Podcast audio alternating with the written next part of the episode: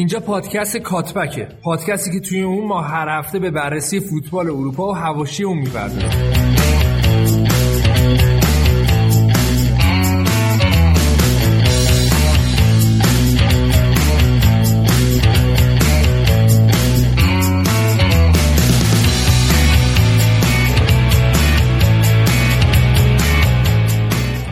هستم و به همراه نوید و فرهاد و پارسا و با مشارکت مجموعه سسوت اسپورت هر هفته مهمان شما میشیم تا در مورد پدیده ای که عاشقشیم یعنی فوتبال با هم حرف بزنیم.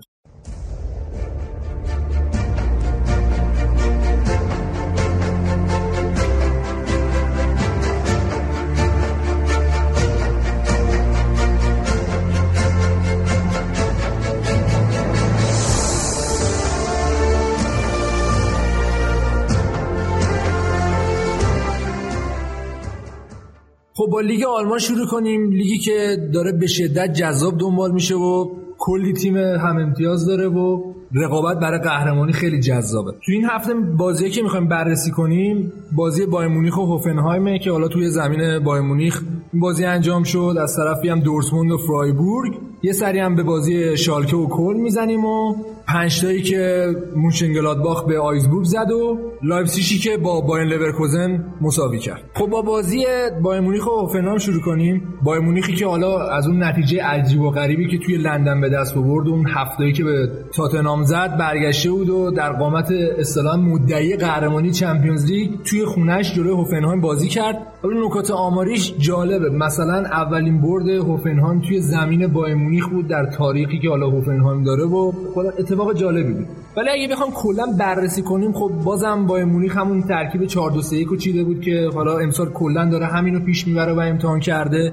ولی مشکلی که داره این تولیسو و تییاگو هم قرار بر این شده که به حال تولیسو بیاد از نظر روانی تیم و حالتی که حالا دفاعی باشه رو کمک کنه و از طرفی هم حالا تییاگو اون پاسکاری رو بکنه و فضا رو برای مهاجمین حریف ایجاد کنه. ولی واقعا تولیسو همچین بازیکنی نیست. یعنی نمی‌تونی باشون دبل پیوت حالا معروف و باش اجرا کنی و اون کیفیت لازم رو نداره. حالا بعد بازی هم اگه می‌دیدی خابیر مارتینز شروع کرده گریه کردن که حالا بعدش مشخص شد بابت اینکه به حال بازیش نمیدن و کمتر بهش بازی میدن. بیشتر حالت تعویزیه اگه برای مثال تو همین بازی اون عمل کردی که تولیسو داشت و می‌دادی به خابیر مارتینز قطعا بهتر عمل می‌کرد.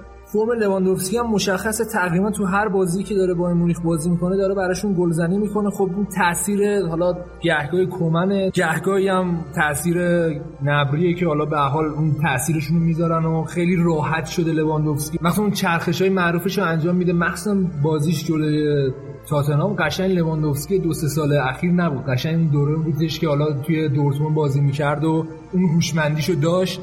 حالا یکی از دلایلی که تو این بازی های چند وقت اخیر بایرن اگه نگاه کنی می‌بینیم اینه که کوتینیو خیلی آزاد داره بازی می‌کنه. یعنی بهش نگفتن که آقا تو الان این پست مشخص داری. هر کاری دلش بخواد برای خودش تو بازی می‌کنه. به حال پاسای خیلی خوبی هم میندازه برای حالا کینگزلی کومان و یه خورده به نظرم موتور لواندوفسکی با کوتین اومدن کوتینیو روشن شده این وسط. و اون هم که تیاگو آلکانترا آزادانه حرکت می‌کنه پلیس حالا مارتینز هم می‌تونه بذاره جاش ولی خب این وسط بیشتر به نظرم وزنه خط حمله بایرن و کوتینیو داره handle می‌کنه این وسط و توپو خیلی خوب میرسونه به لواندوفسکی و رهبری می‌کنه به نظرم به ولی یه جوری خستگی هم توی بازیکن‌های بایرن مونیخ می‌دیدی. به حال اون فشاری که بازی Champions League براشون داشت هنوز توی بازی بود و اون تخلیه روانی که شده بودن اون قشنگ تو بازیکن‌ها می‌دیدی وقتی حالا مولر رو آورد مولری که حالا فیکس بازیش نده بود جلوی تاتنهام قشنگ سعی کرد بازی رو عوض کنه پاس گلش رو داد ولی خب یکم دیر شده بود. از طرفی هم هوفنهایمیا که یه ترکیب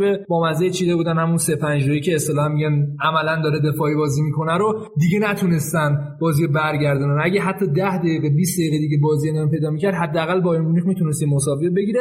خود کوچ هم اشاره کرده بود که من نتونستم اونجوری که از نظر روانی آمادهشون کرده بودم برای Champions League بیام و جلوی هوفنهایم همچین کاری بکنم و بایر مونیخ بازیشو باخت و به هر خب رقابت بوندسلیگا رو جذاب‌تر کرد. بازی بعدی که می‌خوایم بررسی کنیم بازی بایر لورکوزن و لایپزیگ لایپزیگ دو سه هفته است که داره بد عمل می‌کنه و اون boost روانی اول فصلشون رو ندارن. پویایی و شادابی اول فصلشون ندارن. یکی علتش اینه که مهاجمینش توپا رو گل نمی‌کنن. یعنی اگه بخوای بازی لایپزیگ که حالا عملا بازی از دست داده و امتیاز از دست داده رو بررسی کنی می‌بینی که همون روند دارن ادامه میدن همون سبک بازی رو دارن می‌کنن موقعیت خیلی می‌سازن روی دروازه حریف ولی توپا رو گل نمی‌کنن. که حالا با ورنر صحبت کرده بودن در مورد این قضیه گفته بودش که به حال منم توی سنی هستم که امکان اشتباهم هست ولی خب تو این بازی دو سه تک به تک عجیب و غریب و گل نکرد که باعث شد که تیم از نظر خب روانی تحت تاثیر قرار بگیره نتونه بازی خوبش انجام بده. نمیشه در مورد لورکوزن صحبت کرد و از ندیم امیری نگفت ندیم امیری که عملا پستش عوض کرده و یه خط اومده جلوتر و داره اون اتفاقی که حالا توی اینتر الان داره عمل می‌کنن حالا مربیاش اینجوریه که در کنار لوکاکو یه مهاجمیه که براش فضا سازی ایجاد می‌کنه گهگاهی هم خود لوکاکو براش فضا سازی انجام میده داره فضا سازی ها رو انجام میده برای کوین فولن که واقعا بازیکن خوبیه و یه خبر خیلی خوبی هم که اومده بود این بودش که توی بازی ملی حالا بازی که قرار انجام بشه دعوت شده بود به تیم ملی. به حال نسلی که داره آلمان عوض می‌کنه خب می‌تونه همین ندیم امیری باشه ورنر باشه و بازیکن جدیدی که میاد خب این می‌تونه یه خبر خیلی خوشحال کننده باشه. نه تنها برای فوتبال دوستان حتی کسانی که شاید خیلی به فوتبال علاقه نداشته باشن ولی انسانیت و احترام به انسانیت براشون خیلی مهم باشه. ندیم امیری همونطوری که تا حدودی از اسمش پیداست یه بازیکنی که اصالت ژرمن نداره و یه جوری مهاجره. مهاجری که به این کشور پناه آورده برای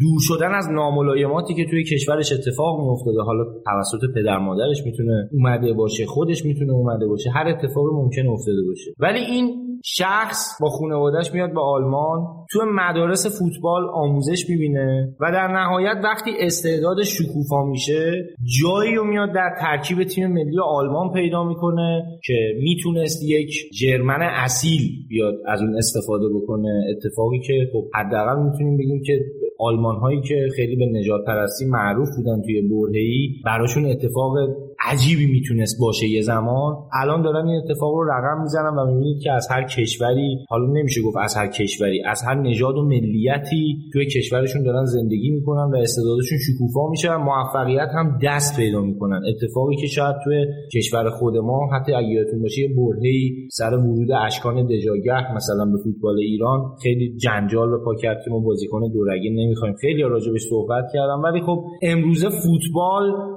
دستاویزی شده تا ما نشون بده که ملیت نژاد زبانی که باش حرف می‌زنیم حتی چهره رنگ پوست نه هیچ کدوم مد نظر نیستش که ما بیایم بتونیم فوتبال بازی کنیم. اجازه پیدا کنیم که لذت ببریم از چیزی که دوست داریم. تنها چیزی که مهمه تلاش و تلاش و تلاش. خب دیگه لایپزیگ بسته بریم سراغ بازی دورتموند که تو این بازی دورتموندی اومدن با سیستم 4 2 3 1 پای میدون گذاشتن و فرایبورگ هم که با سیستم 3 4 3 حالا بازی کردن خب جریانا همه رو آوردن به سیستم 3 4 3 خورده که تاثیر می‌گیرن مثلا تو دفاع خیلی بیشتر پیشرفت می‌کنن. تو این بازی خب طبق معمول اشرف حکیمی که الان متحول شده به نظر من تو پست غیر تخصصیش بازی کرد ولی خیلی خوب بازی می‌کنه. یعنی دو خط اومده جلوتر تقریبا داره دیگه مهاجم بازی می‌کنه میشه گفت. هرچند حالا وظایف دفاعیش هم حالا انجام میده تقریبا. ولی خب واقعا الان تبدیل شده به یه مهاجم و خیلی هم داره خوب کار می‌کنه زیر نظر لوسیان فاره مشکلی که دورتموند داره به نظر من نه ترکیب حالا ترکیب رو بررسی کردی ولی به نظر من فقط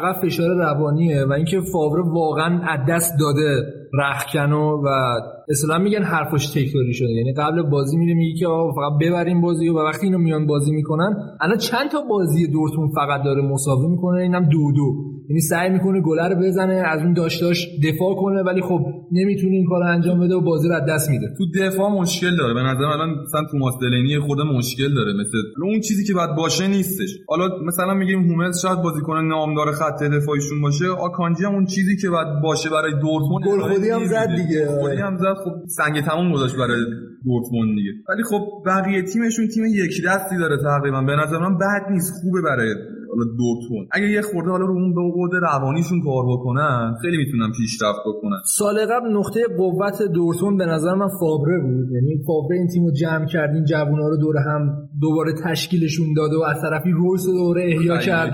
خریدای خیلی خوبی کرد. ولی الان دورتموند نیاز داره که یه مربی بیاره که از نظر تاکتیکی بیشتر قوی باشه تا اینکه حالا جوونا رو دوره هم جمع کنه و یه فشار روانی روشون بذاره. چون واقعا از نظر تاکتیکی خیلی ضعیفه. یعنی اونجوری نیستش که هر بازی بیاد یه تغییر اساسی بده روی تیمش. همون تیم رو دوباره پیاده می‌کنه و اعتماد می‌کنه. یه نکته جالبی هم که هست اینه که کلا رسانه های آلمان خیلی شیو آرومی رو طی می‌کنن. یعنی اگه الان برای مثال فاوره توی آسه میلان بود که حالا بحثش هستش که دارن مربیش پوستشو کنده بودن. یا توی انگلیس بود الان اخراج بود. ولی خب اونجا اصلا کسی در موردش صحبت نمی‌کنه و داره کارشو پیش می‌بره. ولی اگر قرار دورتموند نتیجه بگیره نیاز داره یا از نظر روانی کلا تیم دوباره تجدید بشه یا اینکه به حال مربیشو عوض کنه. خب امیر اگه اجازه بدی ما هم یه فضولی کنیم توی قسمت بوندسلیگا.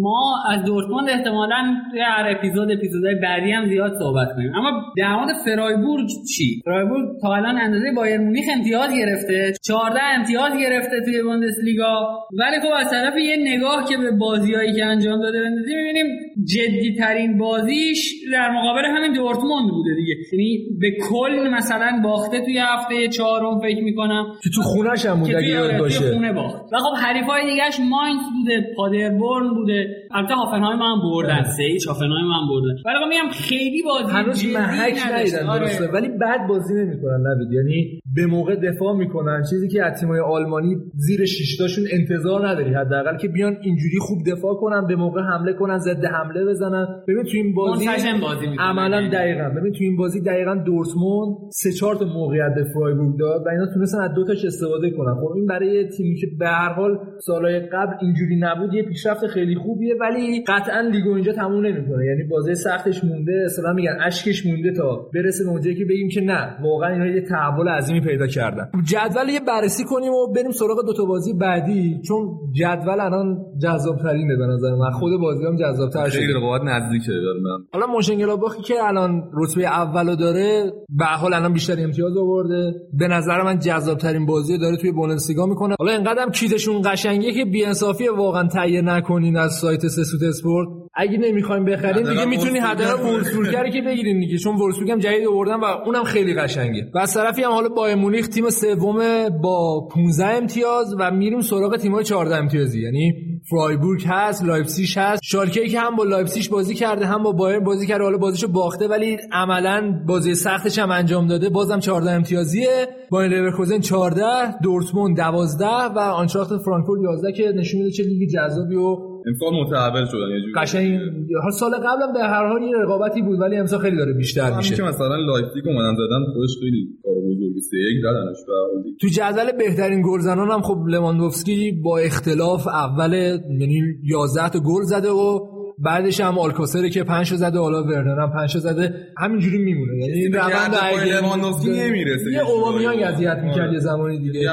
خب مرور این هفته بوندسلیگا تموم شد ولی ما تو کاتبک یه ایده که زدیم اینه که یه بخشی داریم به نام تحریریه که حالا سری به مطبوعات می‌زنیم و گرگاهی هم به حال حواشی پیرامون باشگاه ها و حتی بازیکن ها می‌پردازیم. دو تا حواشی که تو این چند وقت اخیر اتفاق افتاده و به حال مجله معروف مثل اشپیگل و کیکر براش تیتر رفتن و گرگاهی هم تیتر اولشون شد. اولش درگیری یاخیملو با دروازه‌باناش بود که به حال ترشگه معتقده که من باید حداقل دو سه بار فیکس بازی کنم و به این بازی برسه و نویر هم می‌گفت نه وقتی من عمل کردم خیلی خوبه لازم نیستش که بترسم از اینکه حالا قرار تراشتگن بیاد جامو بگیره. که رئیس باشگاه بایر مونیخ هم گفته بود که اگه به نویر بازی ندین ما کل بازیکنایی که به حال آره دیگه بایر مونیخ داره رو اصلا نمیدیم به تیم ملی. از طرفی هم یه اتفاق دیگه هم برای اوبامیانگ گفته بود که رئیس باشگاه دورتموند گفته بود که اوبامیان ترجیح داد به جای اینکه چهارشنبه و سهشنبه چمپیونز لیگ بازی کنه پولشو بگیره و توی تلویزیون بازی چمپیونز لیگو ببینه که خیلی واکنش تندی اوبامیان داد. یعنی برگشت بهش گفتی که تو دلغکی. من یادم میاد اون زمانی که می‌گفتی من به هیچ قیمتی دمبله رو نمیفروشم ولی وقتی 100 میلیون دیدی سری فروختی حالا درگیری ها پیش اومد دیگه که اشمیگل هم می‌دونه کامل زده بود که یه یادآوری هم کلا به اوبامیانگ و رئیس باشگاه دورتموند بودش که چه می‌دونم دمبله ایاتون باشه سر تمرینا نمی‌رفت و خودش می‌خواست بره و این درگیری ها بود به حالا امیر اگه بخوایم به اتفاق اولیه یکم مفصلتر نگاه کنیم تقریبا میشه گفت بی سابقه است. و اساسا ای هم نیست. یعنی از دو منظر حداقل میشه گفت که این قضیه یه کمی مسخره است حتی. اول اینکه یه باشگاه حق نداره برای تیم ملی تعیین تکلیف کنه. مثال داخلیش اینه که مثلا باشگاه استقلال بیاد به ویلموت بگه که یا حسینی رو فیکس می‌ذاری یا مثلا من هیچ کس دیگه ای از تیممو به شما نمیدم. یا گویا رو دعوت یا آره یا مثلا این یکم مسخره بازیه از طرفی به ضرر تیم ملی آلمان هم هست چون اسکلت تیم ملی آلمان رو توی این چند سال اخیر معمولا بایرن شکل می‌داده خب شاید بابت همینه دیگه چون دست بالا رو داره بایرن و می‌دونه که اسکلت به قول تو متعلق به بایرنه از این طریق می‌تونه ضربه بزنه که به حال ضرر به خود تیم ملیه یعنی چیز خاصی دیگه ای نداره. غیر حرفه‌ایه یعنی اقدام رایجی نیست اصلا توی دنیای فوتبال که بگه که مثلا اگر بازیکن منو فیکس بازی ندی من هیچ کیو به تو نمیدم. این تقریبا میشه گفت یه اقدام فاشیستی. قانونا می‌تونن این کارو بکنن؟ آره می‌تونه بازیکن نده بده. و حالا یه اتفاق دیگه که این امر روشن می‌کنه برای ما اینه که در حال حاضر ببینید که بایر مونیخ خب خیلی توی آلمان تیم محبوبی نیست. حداقل شهرهای دیگه اگه بری به بایر مونیخ به چش بدی نگاه می‌کنه. با سابقه که داره ستاره های تیم های کوچیکتر آلمان رو همیشه یه جورایی میشه گفت ازشون دزدیده. حالا یه نمونه ای داریم. لواندوفسکی که واقعا توی دورتموند داشت خدایی می‌کرد دیگه انقدر گل براشون می‌زد و باعث شده بود بایرن احساس خطر بکنه. بنابراین اومدن خریدنش و حالا خودشون هم استفادهشو بردن. یه نمونه دیگه هم داره ماریو گوتسه ماریو گوتسه ای که توی دورتموند خیلی خوب داشت عمل می‌کرد داشت مسیر ستاره شدن رو هر لحظه سریعتر و سرعت بیشتری داشت. جام قهرمانی براشون آره. حتی برای تیم ملی آلمان گل قهرمانی زد. حساب کن یه همچین ستاره ای رو بایرن اومد گرفت تبدیلش کرد به یه زباله و دوباره پس دورتموند. البته بحثم سر این قضیه زیاده. معتقد بودن که عقص گرفته که دورتموند رو تضعیف خب کنه. همینه کاری به کارش نداشته. کار بایر مونیخ همینه. یعنی خیلی جاها شما حساب کن موقعی که اینا لواندوفسکی رو گرفتن نظر مهاجم خیلی مشکل نشه. مانجوکیچو داشتن. مانجوکیچ هم داشت خوب براشون گل می‌زد. ولی خب احساس کردن که لواندوفسکی رو بگیرن و مانجوکیچو بفروشن تا بتونن دورتموند رو ضعیف بکنن. این عملکرد حتی نشون دهنده اینم نبود که اینا بخوام مهاجم تیم ملی آلمان هم بگیرن. یعنی یه مهاجم کروات رو دادن یه مهاجم لهستانی جاش آوردن. و این اتفاقی که می‌بینیم بایرن الان رقم زده یه جورایی در افتادن با ملیت دیگه. می‌دونی؟ چون خدایش حالا کار نداریم. الان در شرایط فعلی این ترشتگن خیلی از نظر کیفیت فنی آماده است. مثلا تو این بازی حالا بررسی کردیم گلایی که هوفنهایم زد و نویر نویر دو سال پیش می‌شد گفت می‌تونست بگیره. نویر یه زمانی من خودم شماها حداقل می‌دونید حالا شاید شنوندهامون ندارم من طرفدار پروپاقرص تیم ملی آلمانم. ولی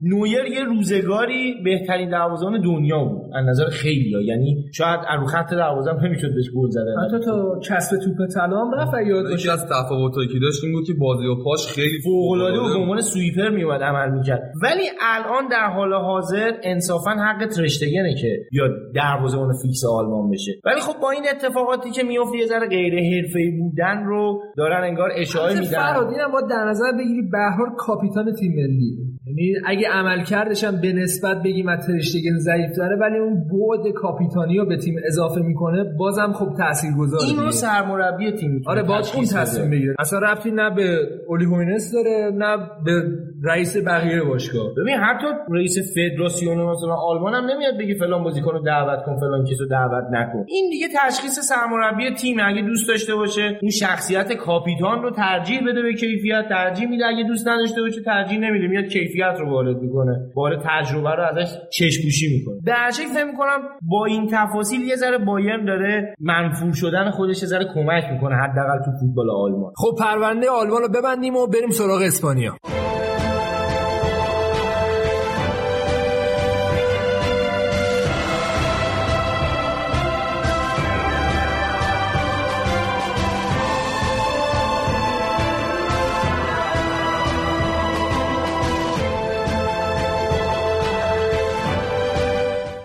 تو این هفته اسپانیا می‌خوام به سه تا بازی مهم سه تیم برتر حداقل لالیگا اشاره کنیم و این نگاهی هم به بازی والنسیا داشته باشیم. از بازی رئال و گرانادا شروع می‌کنیم. رالی که مشکل هجومیش حل شده با برگشتن بازیکناش ولی هنوز توی خط دفاع مشکل داره. نه مارسلو هست نه مندی هست. برای همین کارواخال اومد دفاع چپ بازی کرد و به حال یه نقصی هنوز داره سردرد بین کورتا و آرئولا هنوز هست براش. دفاعش هنوز شکننده است ولی تو خط حمله خیلی خوب و فعال بازی می‌کنه. توی این بازی هم میشه گفت تقریبا اولین باری بود که هازارد جدی خودش رو به عنوان یه وینگر پیدا کرده بود و به عنوان یه اینورتد وینگر کسی که گوش مخالف بازی می‌کنه. و خب یه گل خیلی شیک و قشنگ هم زد. اما نکته ای که وجود داره اینه که هر چقدر رئال توی حمله خوبه همونطور که خودت گفتی توی دفاع مشکل داره. یعنی اینا بازی که سه جلو بودن رو توی عرض چند دقیقه داشتن می‌دادن اصلا بازی رو به گرانادا و بازی سه دو شد. تا اینکه خامس اون گل چهارم زد یعنی چه خوشحالی هم آره. دقت کرده خیلی روش فشار بود و و خب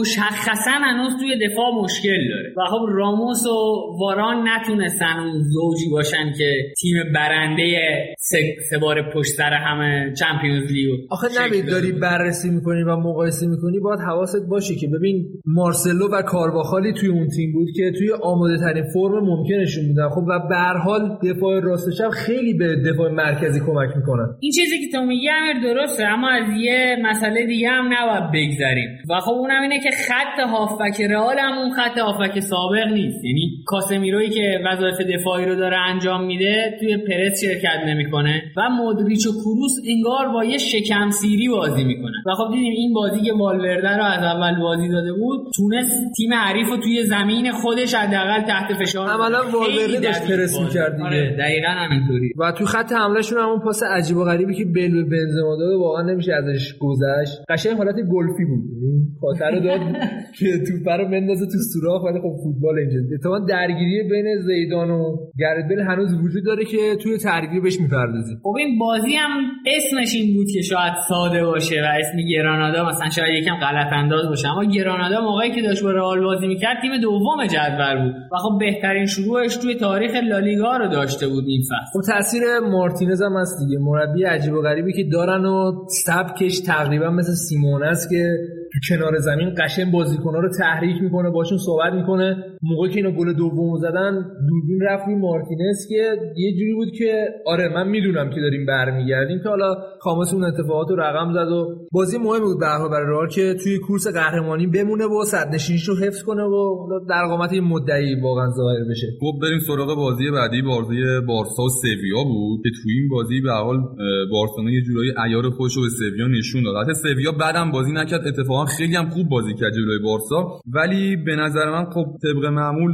مسی و سوارز بازی رو دارن در میارن برای بارسا یه جورایی. قشنگ سوارز احیا شده. احیا که شده هیچ مثلا به نظر من والورده به نظر من کار خاصی تو بازی انجام نمی‌داد فقط این مسی سوارز که خیلی یه با دو تا بازو هم برای والورده که الان خیلی کمکش می‌کنن. و نمیشه عملکرد خیلی خوب آرتور هم در نظر نگرفت که کمربند میانی بارسا رو انگار محکم کرده این بازیکن و پاسای خیلی خوبی میده. اون گولی هم که بیدادت واقعا پاس خیلی هوشمند اصلا به دید بعضیا بهترین بازیکن زمین به حال مسی نبود و آرتور بود دیگه. حالا مسی رو همه میگن بهترین بازیکن بود ولی تأثیری که آرتور توی خط هافک داره می‌ذاره و کمکی این داره به دیانگ می‌کنه. حالا آرتور و دیانگ یه جورایی نمیشه گفت در حد ژاوی و اینیستا ولی خب تداعی کننده اون دو می‌تونن باشن در آینده. حالا اگه خیلی پیشرفت کنن بیشتر. حالا شما راجع به خیلی بازیکنهای بارسا صحبت کردین ولی من می‌خوام راجع به ویدال صحبت بکنم. بازیکنی که شاید بازیش برای هوادار بارسا خیلی به چشم نمیاد بازیکنی که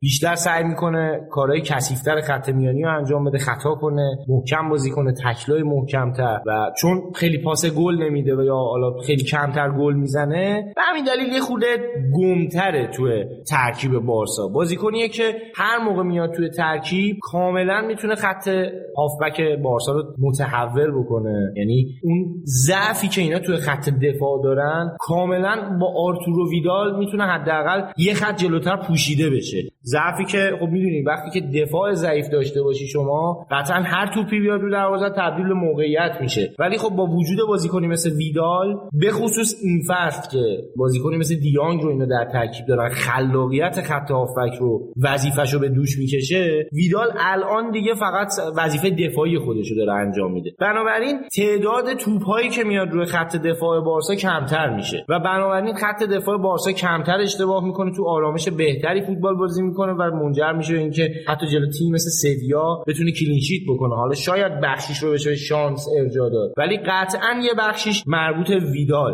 توپایی که می‌بره تو ببین دقت بکنی پاسهایی که میان خط هافبک حریف بدن خیلی قشنگ بعضی موقع ویدال با اون تجربه بالایی که داره واقعا بازیخونی فوق العاده داره و انگار می‌دونه که بازیکن حریف الان می‌خواد به کی پاس بده. میره سریع خودش رو تو مسیر توپ قرار میده. یه توپ روایی یه پاس به بازیکن حالا مثلا کناریش می‌تونه دیانگ باشه. دیانگ اون خلاقیت رو بیاد اجرا بکنه. یه پاس به خط حمله. مسی و سوارز هم که دیگه خوراکشونه دیگه. وقتی آرامش داشته باشن که توپایی که ازشون لو میره اگه بخوان دریبل بزنن تبدیل به ضد حمله نمیشه اقدام به دریبلشون میره بالاتر. بنابراین اینا هم خیلی راحتتر بازی می‌کنن و می‌تونن اون عملکردی که ازشون انتظار داریم رو پیاده بکنن. من فکر می‌کنم نقش آرتورو ویدال توی حداقل یه همچین بازیایی واقعا انکارناپذیره. حالا پارسا فرهاد در مورد شانس صحبت کرد و اینکه به حال بارسا جلوی سویا clean sheet کرد. لوپتگی رو چه جور مربی می‌بینی؟ واقعا مربی بدشانسی یا نه؟ از نظر تاکتیکی واقعا تیمش تیم برتر نیست یا اینکه واقعا تیمش از نظر بازیکنی تیم ضعیفیه؟ چند دقیقه قبل من اشاره کردم که از والورده به نظر من آبی گرم نمیشه و تو این بازی ها بیشتر سوارز و مسی خیلی براش کمک می‌کنن حالا این بازی اینتر رو چند وقت پیش شما نگاه کنیم باش می‌بینین که مسی براش بازی کاملا در آورد و یعنی اینتر داشت بهتر بازی می‌کرد نسبت به بارسلونا. لوپتگی به نظر من کنترل بازی رو تو دستش داشت. داشتش. یعنی سیستم اومده بود که یه حرفی برای گفتن داشته باشه. ولی خب جلو تیم مثل بارسا به نظر من نمی‌تونه خیلی اون چیزی که می‌خواد تو زمین پیاده بکنه. خب به فشار روشه فشار روشه. البته میشه گفت آره فشار هم روشه. به حال جلوی بارسا داری بازی می‌کنی با این همه ستاره. حالا گلای خیلی قشنگی دادن همین میشه گفت بی برنامه نیستن ولی خب در حد سویا به نظر من خیلی خوبه لوپتی. در مورد گلای بارسا صحبت کردی. من هنوز معتقدم که به نظر من در حال حاضر توی 5 تا لیگ برتر حالا اروپا مهاجمی به کیفیت سوارز نداریم که توپا رو رو هوا با پا گل کنه. یعنی اصلا والیایی که سوارز می‌زنه الان تو دنیا یکه. نه قبول داری؟ آره واقعا خیلی گل خیلی برگردون عجیب غریبه یا اون گلی که حتی به اینتر زد واقعا گلی نبود که یه مهاجم بتونه بزنه ولی خیلی راحت زد. حالا بازی آخری که خیلی جدی بررسی می‌کنیم بازی اتلتیکو و وایادولیده که به گفته خیلی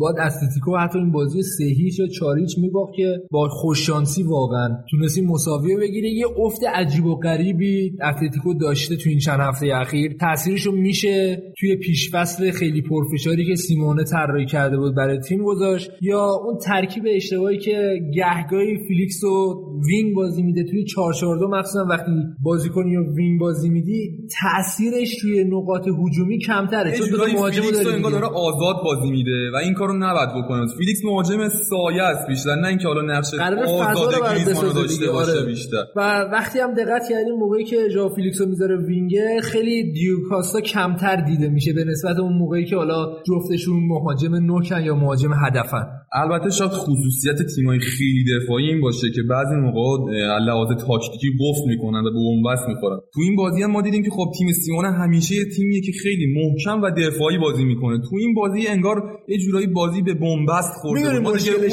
اون... مشکلش اینه که ببین اتلتیکو فلسفهشو داره از خودش دور می‌کنه. با خریدن بازیکنهای تهاجمی به نسبت تهاجمی تر داره میگه که من قرار دفاع کنم ولی بیشتر حمله کنم. ولی چیزی که بلده دفاع کردنه و همون تک موقعیت هست موقعی که قراره بیاد زیاد حمله کنه نه به خوبی دفاع می‌کنه و نه به خوبی حمله می‌کنه.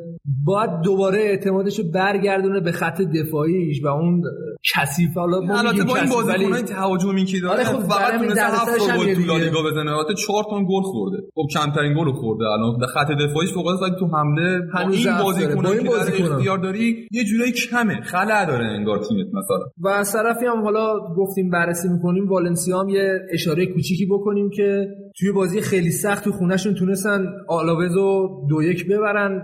به نسبت بازیکنهای بدی نداره ولی اینجوری که باید شاید نمی‌تونن واقعا خوب بازی کنن. بهتر کنش پاره خوی دیگه. به نظر من ترنسفر میشه یه تیم بزرگ حالا. گابریل هم هست دیگه. گابریل و کوکله جان. آره، واقعا چیز عجیب و غریبی بود. اینا میان بالا ولی زمین هم که میاد بالا. آره پاره خوی خوبه و اینا میان بالا. به نظرم حالا تا رتبه حداقل 4 و 5 در حد خودشون آره, آره. می‌تونن. چون گرانادا به نظر نمیاد که بتونه تا آخر فصل عمل کرده داشته باشه همه بازی‌ها رو بیاد هجومی بازی کنه و پرس شدید کنه قطعا خسته میشن خب یه سر به جدول بزنیم و بعدش بریم سراغ حالا بهترین گلزنان و در آخرم تحریریه. رال 8 تا بازی 5 تا برد 3 تا مساوی بدون باخت 18 امتیاز بارسا 16 اتلتیکو 15 گرانادا 14 رئال سوسیدادی که حالا تو هفته دیگه بهش اشاره می‌کنیم که به نظر من فعلا خط هافکشون داره نجاتشون میده و معلوم تا کجا پیش ببرن؟ تیم پنجم با 13 و سویام 13 حالا اتلتیک بیلبائو دوازده امتیاز و والنسیا هم دوازده. توی بحث بهترین گلزنان هم مورنو و بنزما و مورون با 6 تا گل. به نسبت حالا اول حالا تغییر می‌کنه ولی بنزما هم خیلی خوب عمل کرده. بنزما احیا شد به نظر وقتی رونالدو رفت. یه خیالش راحت آره. قرار من گلو بزنم. شماره یک خط حمله شد. پاسای خوبی هم براش میفرستن. اون پاسی که دیگه بلنداف دیگه با می‌زد دیگه.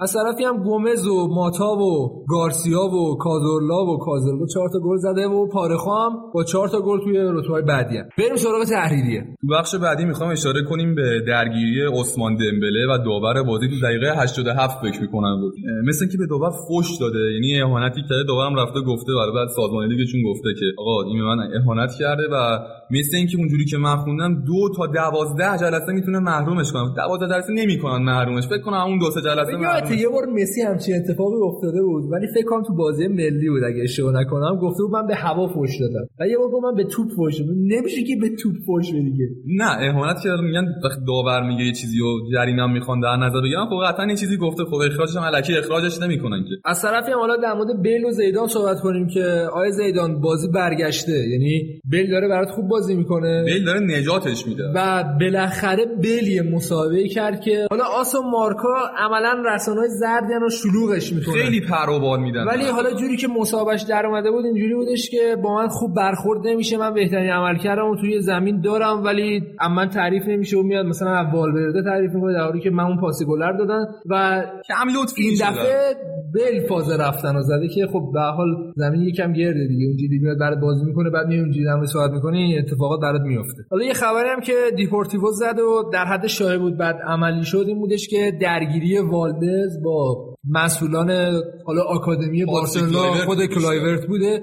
بعد قیافه والدز رو دید ریش گذاشته شده که حالا این هفته خبرش اومد که یه جورایی اخراجش بوده و وضعیت آکادمی بارسا هر روز رو به افوله یه نقدی هم توی رسانه ها به نحوه دستمزد دادن و پاداش به بازیکنهای بارسا بودش که اینا سال قبل وقتی لالیگا رو گرفتن مبلغ 92 میلیون یورو پاداش دادن که خب پاداش خیلی عظیمیه و بعضی تیم‌ها اصلا بودجهشون اینقدر من یه بازیکن حالا 100 میلیونی بخرن بعضی تیم‌ها رو با 92 میلیون می‌برن کلا. یه چیز خیلی حاشیه‌ای هم بگیم. چند وقتی کلا توی مادرید دو زیاد شده و حالا یاد باشه خونه کاسمیرو رو زده بودن. الان که تو ماس پارتی براش دو بارم زدن. آقا یه بار بزن ول کن دیگه. و خب اتفاق جالبیه دیگه. این نشون میده که امنیت ندارن اونجا و جون بازیکن‌ها در خطره واقعا. اینم از پرونده این هفته اسپانیا. بریم سراغ ایتالیا.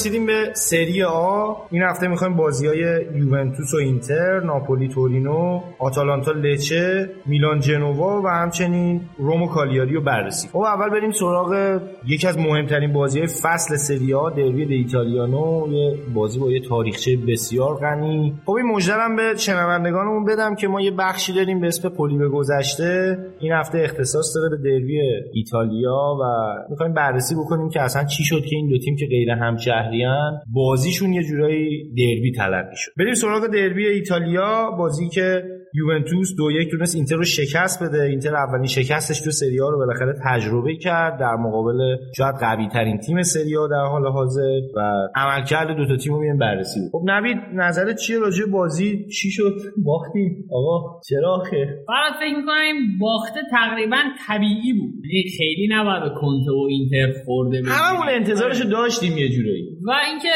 تعارف که نداریم یوونتوس با یه تفاوت فاحشی بهترین تیم ایتالیاست. برای مثال یه نگاه به تعویضای این بازی اگه بندازیم می‌بینیم که بعد اینکه سنسی مصدوم میشه میره بیرون وچینو میاد و اینتر از ریتم میفته و تقریبا تبدیل میشه به کبریت بی خطر و وقتی که سنسی از بازی بیرون میره بروزوویچ هم محو میشه توی بازی. از اون طرف تعویضای یوونتوس رو نگاه کنید. بنتانکور میاد تو هیگواین میاد تو و امره جان میاد تو سه تا بازیکنی که دو تاشون روی گل دوم روی گل برتری تاثیرگذار بودن دیگه. یعنی بنتانکور پاس داد و هیگواین زد. حالا این تیم رو شما نگاه کنید یوونتوس از ربیو و رمزی هم استفاده نکرده. دو نفری که شاید بشه گفت جزء بهترین هافبک های دنیا هستن. ضمن اینکه کیلینی و داگلاس کاستا هم مصدوم شدن و خلایشون آنچنان احساس نمیشه. حالا کیلینی بیشتر خلایش احساس میشه چون اون بازی سازی از خط دفاع رو توی یوونتوس به عهده داشت. داگلاس کاستا هستش از یوونتوس کوچکترین خلالی به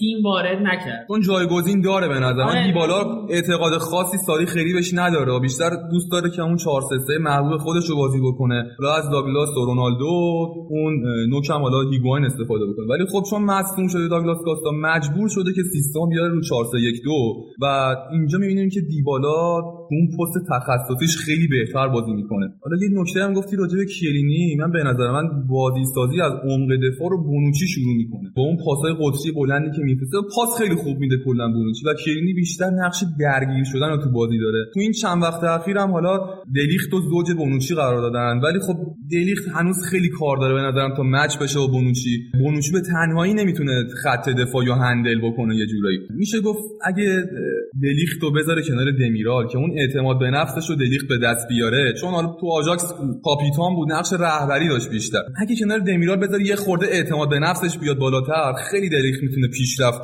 یعنی محسوسی بکنه. یه فکر کنیم وظیفه مهمتر به دلیخت دادن کمک آره این. اعتماد به نفسش رو می‌بره بالا چون تو آژاکس واقعا رهبر بود هم گل می‌زد حالا رو کورنرا هم خیلی بهتر از الان version یوونتوسش بود. حالا دقیقا به نکته جالبی اشاره کردی به این نکته گلزنی دلیخت تو آژاکس. من معتقدم دلیخت بیشتر از اینکه مدافع خوبی باشه مهاجم خوبیه در خط دفاع. یعنی عملکردش تو آژاکس شاید بیشتر با اون گلهایی که زد و با اون فشاری که روی حریف می آورد دیده می‌شد. یعنی و این بود که سوپر استارش کرد تو آژاکس. چون می‌دونی که خب تو لیگ هلند قطعا کمتر تیمی پیدا میشه که روی آژاکس فشار بذاره. و آژاکس هم تو لیگ قهرمانان که عملکرد خیره کننده ای داشت و باعث شد بازیکناش انقدر bold بشن یه جورایی غیر منتظره فوتبال بازی کرد و بالا بازی کرد. یعنی ما بازیکنی داشتیم دیلی بلیند توی اون تیم به عنوان دفاع وسط داشت بازی می‌کرد و داشت خوب بازی می‌کرد. چرا؟ چون بالا داشت بازی می‌کرد. به نظر من اینکه دلیخت رو فکر بکنیم که دفاع خوبیه خیلی درست نیست و خیلی کار داره تا بیاد اصلا دفاع کردن رو یاد بگیره. ولی اگه واقعا قرار بر این باشه که دفاع کردن رو یاد بگیره و خودش هم به این نتیجه رسیده باشه که بیاد یه دفاع کردن رو یاد بگیره سری آ و یوونتوس بهترین انتخاب براش بوده. چون قطعا هیچ جای دنیا دفاع کردن بهتر از ایتالیا تدریس نمیشه. من وام می‌گیرم از جمله معروف مورینیو که بعد از اینکه از اینتر رفت سال 2010 که سگانه رو گرفته از اینتر رفت یه جا گفته بود که من هر جایی که رفتم یه چیزی به اون تیم اضافه کردم. ولی رفتم به اینتر و ایتالیا تا اونجا بتونم دفاع کردن رو بهتر و سازمان یافته تر یاد بگیرم. این چیزیه که یکی از برترین مربیان دنیا داره میگه و حرف ما هم نیست. آرتا یه نکته این که میگن دلیخت یوونتوس دلیخت آژاکس نیست یا به قول تو version آژاکسش بهتر از یوونتوس بوده؟ فکر کنم دلیلش اینه که توی یوونتوس نور هم بیشتر روی دلیخت تابیده میشه دیگه. یعنی مثلا اگه برگردیم. به بازی یوونتوس و آژاکس توی لیگ قهرمانان گلی که یوونتوس زد توی زمین آژاکس مقصر 100 درصدش دلیخت. صد درصد. یعنی ما دلیخت رو توی بازی های مهم می‌دیدیم. خیلی از بازی ها رو نمی‌دیدیم از دلیخت و خب توی اون بازی مهم هم اتفاقا اشتباه تو فاز دفاعی داشت. ولی به قول تو چون روی کرنر می‌رفت گل می‌زد تبدیل می‌شد به اون hero تیم. آره خیلی bold می‌شد. آره. هرچند دلیخت به نظر من الان رو بعد روانی خورده مشکل داره. چرا که الان گرون قیمت ترین دفاع تاریخ سری آ شد و حالا یوونتوس هم که به کنار. حتی دستمزدش هم 10 میلیون یورو. خب خیلی برای یه بچه 20 ساله زیاده این دستمزد حالا به عنوان یه دفاعی که اومده حالا با این قیمت و با این شرایط اومده الان همه انتظار دارن که الان دریخت بعد دیگه همه کاره باشه. یعنی جایگاه کلینی رو قشنگ پر کنه. کلینی بذاره کنار. حالا می‌بینیم که الان اینطوری نیست ولی رفته رفته حالا امیدواریم ببینیم چیکار می‌کنه دیگه. حالا این نکته دیگه که من می‌خوام بهش اشاره بکنم یه دونه از مسئولیتایی که برای بازیکن یووه اتفاق افتاد مسئولیتایی بود که توی پست دفاع راست این تیم اتفاق افتاد. یعنی هم دنیلو مسئوله هم دیشیلیو یه جورایی من می‌تونم اینو به شانس ساری ارتباط بدم که خیلی خوش شانس این اتفاق افتاد. چون مجبور شد کوادرادو رو اینجا بازی بده. و واقعا داریم می‌بینیم که کوادرادو چقدر داره توی پست دفاع راست خوب بازی می‌کنه. بازیکنی که هم سرعت خیلی بالایی داره هم دریبلینگ خیلی خوبی داره. همین که به خاطر اینکه وظیفه یا انگار بهش دادن که مال خودش نیست داره بیش از توانش تلاش می‌کنه تا دفاع هم مثلا جا نمونه این یه نکته ای که خیلی به چشم میاد و داری می‌بینی هر بازی کوادرادو چقدر خوب عمل می‌کنه. بازی قبلی براشون گل زد. این بازی هم که تقریبا میشه گفت سمت راست یووه رو کامل بست. یه جورایی خلای کانسلو حس نمیشه این وسط واقعا آره حتی شاید بهتر از کانسلو. یه جاهایی کانسلو می‌دیدیم که بیخیال فاز دفاعی مثلا می‌رفت جلو می‌موند دیگه بر نمی‌گشت خیلی انگار براش مهم نه میگه حالا عیب نداره بقیه هستن پوشش میدم ولی حالا کوادرادو به خاطر اینکه خودش ثابت بکنه کیفیتشو نشون بده بیش از حد توانش اونجا داره مایه می‌ذاره برای یووه و اتفاق خیلی خوشایندیه برای ساری. آسا می‌خوام الان یه مخالفتی هم باید بکنم. این 4 3 1 2 که اعلام میشه یوونتوس بازی می‌کنه به نظر من یه جورایی فریبکاری ساریه دیگه. داره سعی می‌کنه اول بازی یه شماتیکی رو نشون بده ولی عملا عملا اینجوری بازی نمی‌کنه ولی ما دیدیم که برناردسکی واقعا داشت پشت مهاجم بازی می‌کرد. برناردسکی چقدر هم بد بازی کرد. پشت مهاجم بود ولی دقت بکنی بعضی موقعا که می‌رفت وینگر می‌شد خیلی عمل کرد. دیبالا میاد شو آره دیبالا هم بازیکنی هستش که پشت مهاجم بتونه بازی بکنه. جاشون هم عوض می‌کردن. گاهن 4 3 3 می‌شد گاهن همین 4 3 1 2 ولی با تعویضایی هم که انجام داد دیگه رسما 4 3 3 کرد و رفت سراغ اون چیزی که دلش می‌خواست آره پیاده دقیقاً. کرد. رفت اون فشار رو آورد روی دروازه اینتر من با اینکه برناردسکی بد بازی کرد مخالفم. به نظرم برناردسکی توی ایجاد فشار روی بازیکنهای اینتر و جلوگیری کردن از بازیسازی از خط دفاع که کنته خیلی هم تاکید داره روی روش چون نه تو این بازی دیدیم بازیکنهای اینتر زیر توپ بزنن نه تو بازی با بارسلونا. به نظرم برناردسکی فشار خیلی خوب و مضاعفی میذاشت روی بازیکنهای صاحب توپ اینتر. یعنی پست شیشه اینتر که بروزوویچ بود و بعد از رفتن سنسی محو شد تقریبا تحت پرس مداوم برناردسکی. یکم توی فاز هجومی و ساخت بازی یکم مشکل داشت برناردسکی. ولی به نظرم وقتایی که توپ نداشت خیلی خوب بازی کرد برای یووه ببین البته بازی کلا بازی پایاپایی بود. تا موقعی که سنسی از بازی بیرون نرفته بود. سنسی که از بازی بیرون رفت یعنی کنته شاید بگیم یه جورایی به بنبست شاید اگه ژائو ماریا رو نمیفروختن می‌تونستن جای سنسی رو یه جورایی پر کنن مثل سنسی نمی‌شد ولی خب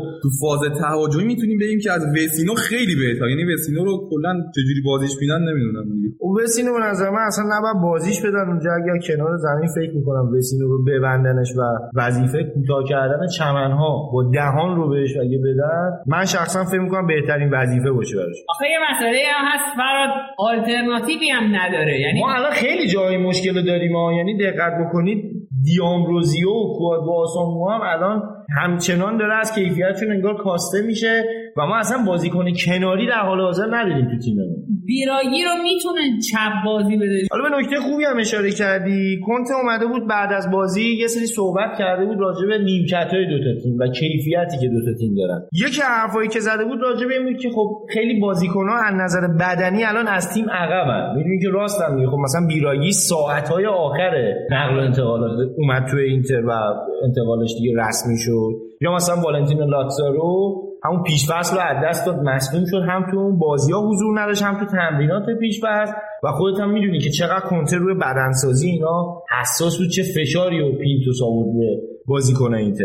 و یه انتقاد دیگه هم که کرده بود از لوکاکو بود که انتقاد جالبی بود به نظر من و گفته بود که لوکاکو بیشتر باید از بدنش استفاده بکنه. که خب حالا منظورش هم این بود که یه مقداری باید رو بدنسازی بیشتر تاکید بکنه و اینکه بازی با بدنش رو یه ذره قویتر بکنه. یه خود تو بدن گذاشتن ها یه خود تو تنه به تنه شدن ها. چون یکی دو جا تو بازی دیدیم که حتی تنه به تنه شد با بونوچی و بونوچی تنه به افتاد. زمین فکر می‌کنم یکی از جایی که کنترش اشاره داد همونجا بود که مثلا دیگه زشته دیگه. بونوچی به تنه بزنه همچون قولی بیفته دیگه. مثل میمونه که با بابکت بریم مثلا برج میلا رو تخریب بکنی یه خود استعاره به همچین چیزی داره. حالا این موافق باشین این بازی بگذریم اگه نکته دیگه شما ندارین. نه یه مسئله که هست اینه که حداقل یه خبر خوب برای اینتر اینه که یه مدافع جوان خوب داره فکر می‌کنم باستونی باستونی آره به نظر من نسبت به سنش خیلی پخته بازی کرد. خود کنتم خیلی ازش تعریف می‌کنه و این می‌تونه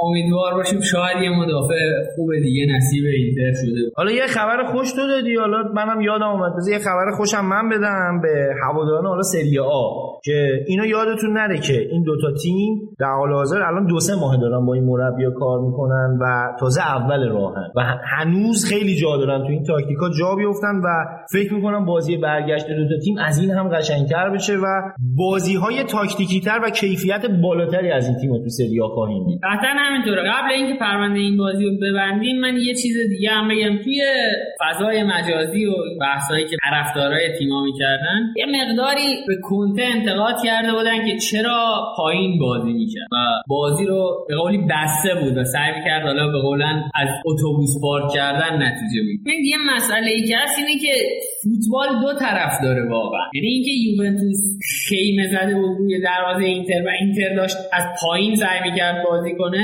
یکی از دلایلش قدرت بیش از حد یوونتوسه. یعنی مسلما کنته اگه زور تیمش می‌رسید که یوونتوس 90 دقیقه تحت فشار بذاره خب این کارو می‌کرد. تا بازی یه طرف نداره. یعنی شما تا یه حدی توان داری و یه بخشی از بازی رو هم حریفت مشخص می‌کنه. نمید فکر می‌کنم این 6 تا برد پشت سر هم اینتر یه ذره انتظارات و آره. کاذب بالا برد. آره فراد به نوعی انگار توهم ایجاد کرده. مثلا بعد از برد آخر مقابل سمپدوریا من می‌دیدم که بعضی از طرفدارای اینتر می‌گفتن این فصل ما با یوونتوس title race داریم و شانس بردن مثلا سری آ داریم. واقعیت اینه که اینتر هنوز اونجا نیست. زورش نمی‌رسه. اینتر الان 13 تا بازیکن داره. 12 13 تا بازیکن داره. شما نمی‌تونی توی سه تورنمنت با 13 بازیکن اونم با چه تیمایی؟ آره، اون اونم با دورتموند و بارسا بر با یوونتوس و میلان لاتزیو من پیشنهادم اینه که صدر داشته باشن و فکر قهرمانی و این چیزها رو نکنن. ولی این که ما تو مسیر درستمون الان قرار گرفتیم فکر می‌کنم حرف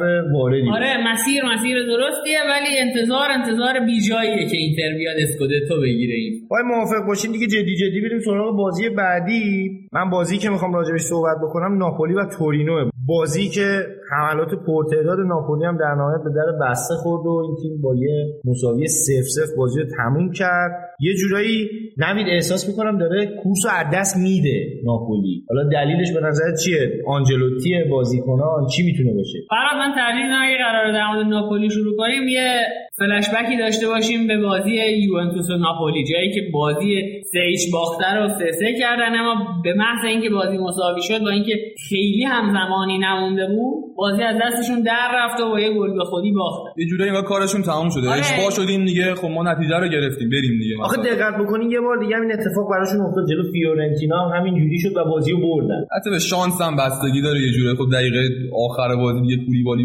کولیبالی مثلا گل به خودی بزنه یه خورده غیر متعارفه مثلا. من بیشتر می‌خوام به این اشاره بکنم که این براشون بازم اتفاق افتاده و یه بار انگار اونجوری بردن احساس کردن همه رو میشه اینجوری برد.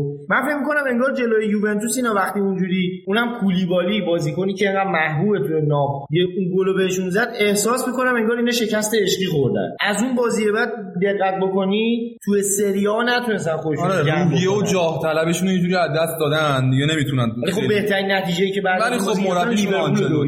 آره لیورپول دویش بردن البته به کالیاری هم تو زمین خودشون باختن. خیلی نمید فکر می‌کنم دارن سینوسی عمل می‌کنن. یعنی فکر کن مثلا شما لیورپول رو ببری بعد بیاری مثل کالیاری ببازی. یه خود عجیبه این نتایج. من فقط بیشتر مد نظرم اینه که به نظر شما آنجلوتی این وسط الان مشکلی داره یا بازیکن‌ها؟ من فکر می‌کنم خیلی نباید اینجوری بررسیش کنیم فراد. یعنی یه پکیج ناپولی انگار بیماره. آره چون موقع ساری زمان ساری هم همین مشکلات داشتن. آره. بعد موقع میباختن و مساوی می‌کردن یه جورایی. تو کورس قهرمانی و یوونتوس تا هفته آخر یعنی اون هفته آخر خیلی بد بازی می‌کردن. یک دو تا بازی باختن یا مساوی کردن که کلا دیگه از دست دادن و قهرمانی رو به یوونتوس تقدیم کردن یه جورایی. و یعنی داشتن خیلی خوب تعقیب می‌کردن تیم آلگریو میگم پکیج ناپولی انگار مریضه و خب فکر می‌کنم اگه قرار باشه کسی بتونه این مریضی رو مداوا کنه آنجلوتی یکی از گزینه‌های اصلیه یکی از توانمندترین مربیای سری آ و دنیا حتی. آره و میشه قضاوت در مورد ناپولی رو بذاریم برای مثلا سه چهار هفته دیگه. ببینیم چی میشه. چون نمونهش هم داشتیم یعنی مربی پدر مادردار می‌تونه تیمو جمع کنه. مثلا آتالانتا هم این فصل شروع خوبی نداشت. البته یه بخشی می‌تونه مالک باشگاهشون باشه. خب دیلورنتیس یه فرقیه که خیلی هزینه نمی‌کنه انگار خسیسه یه جورایی. تیمشون انگار ستاره نداره. خب این فصل من یادم خامس چند بار لینک شد به ناپولی و خیلی هم جدی داشت پیش می‌رفت جوری که دیمارتیو هم تایید کرد که اینا علاقه به خامس. ولی خب نگرفتن انگار ستاره تو تیمشون کمه. کسی که حالا سوپر استار باشه ندارن اینا. و شاید یکی دلیلش این باشه که اینجوری کم میاد. کسی که بازی رو در بیاره براشون نداره. اون کسی که قرار تفاوت و رقم بزنه ندارنه. حالا راجع به دیلورنتیس شما صحبت کردین. من خیلی دلم می‌خواد به اینم اشاره بکنم که دیلورنتیس خیلی جا سر کیسه رو شل کرد. ولی انگار همه بازیکنان راضی نمیشن بیان ناپولی. یعنی شما دقت کنید اینا ایکاردی هم می‌خواستن پیش فصل ایکاردی قبول نکرد. همین خامس لحظات آخر که احساس کرد امکانش از تو رئال بمونه سریع مذاکرات رو لغو کرد ادامه نداد. و خیلی بازیکن. ببین اینا برترین بازیکنایی که می‌تونن بگیرن یکی مثل همین لوزانو. لوزانویی که مثلا به چند تا تیم لینک بود ولی خودش احساس کرد که اونا جدی نیستن.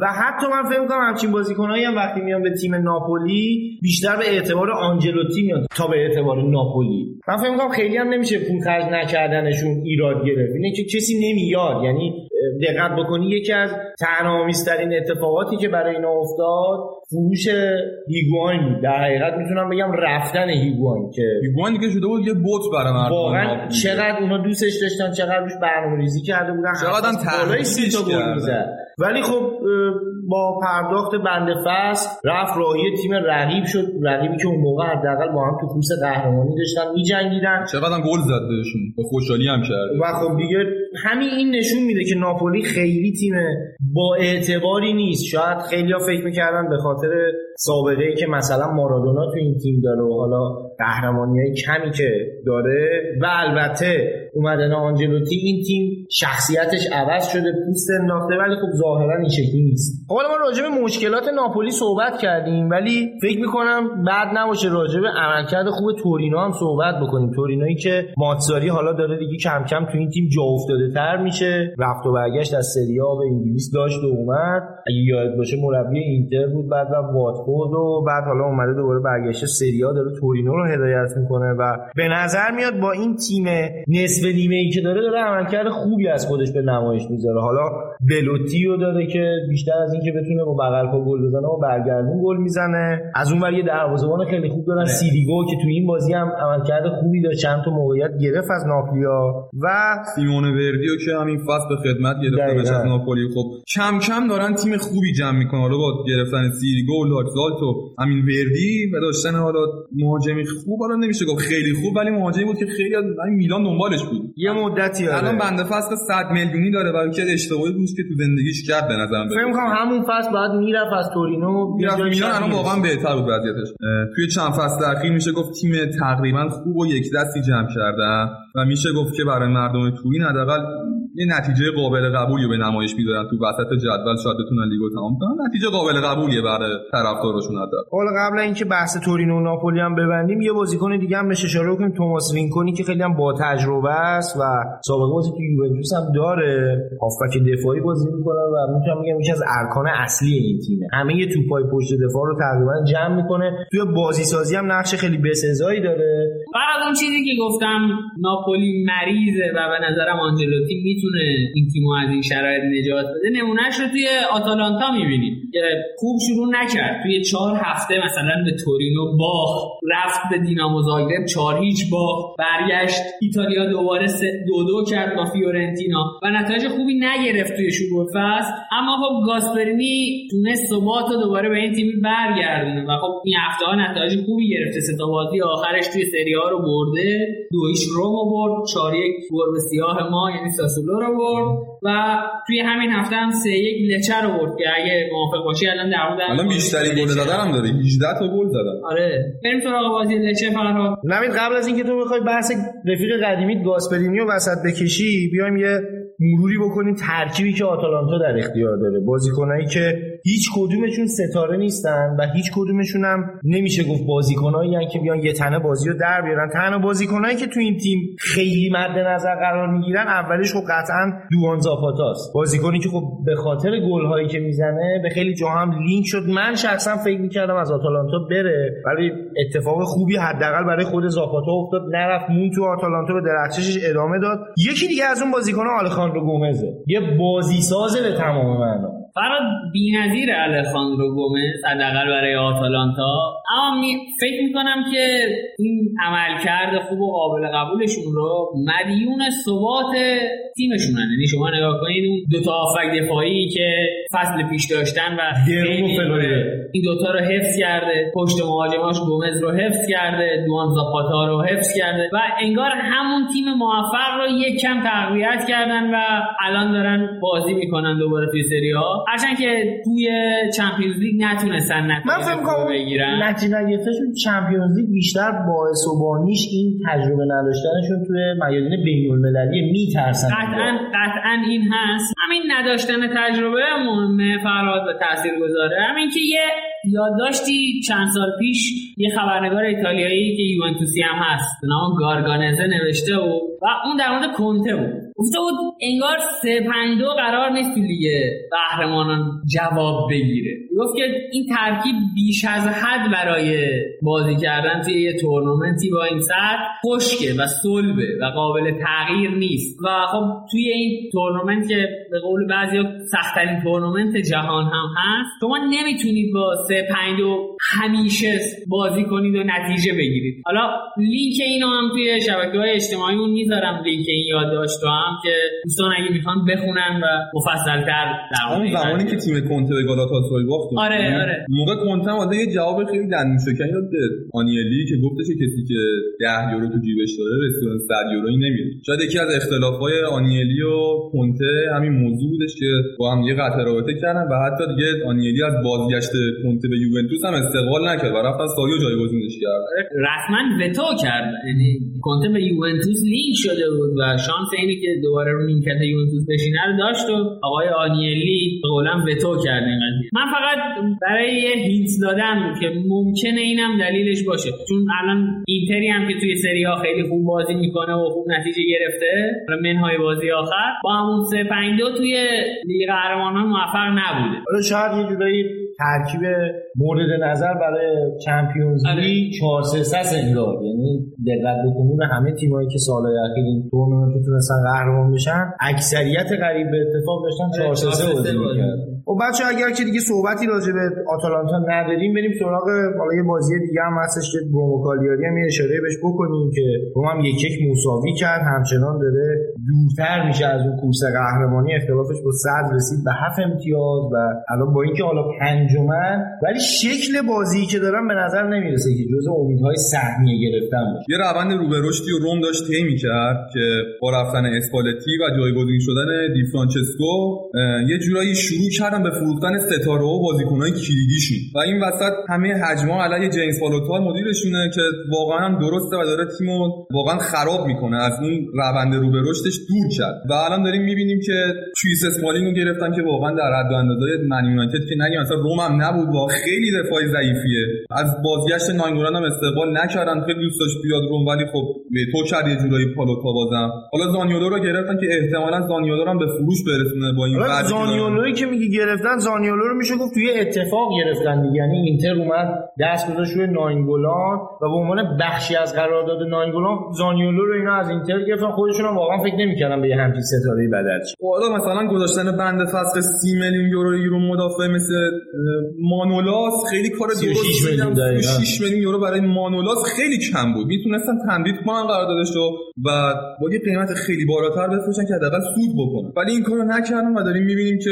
چوبش هم دارن می‌خورن. خب در حقیقت نگاه بکنی این روزا واقعا روم درگیر مشکلات مدیریتیه. چه دوره قبلی که منچی بود. خیلی بهش ایراد می‌گرفتن که داره ستارهاشون رو میفروشه.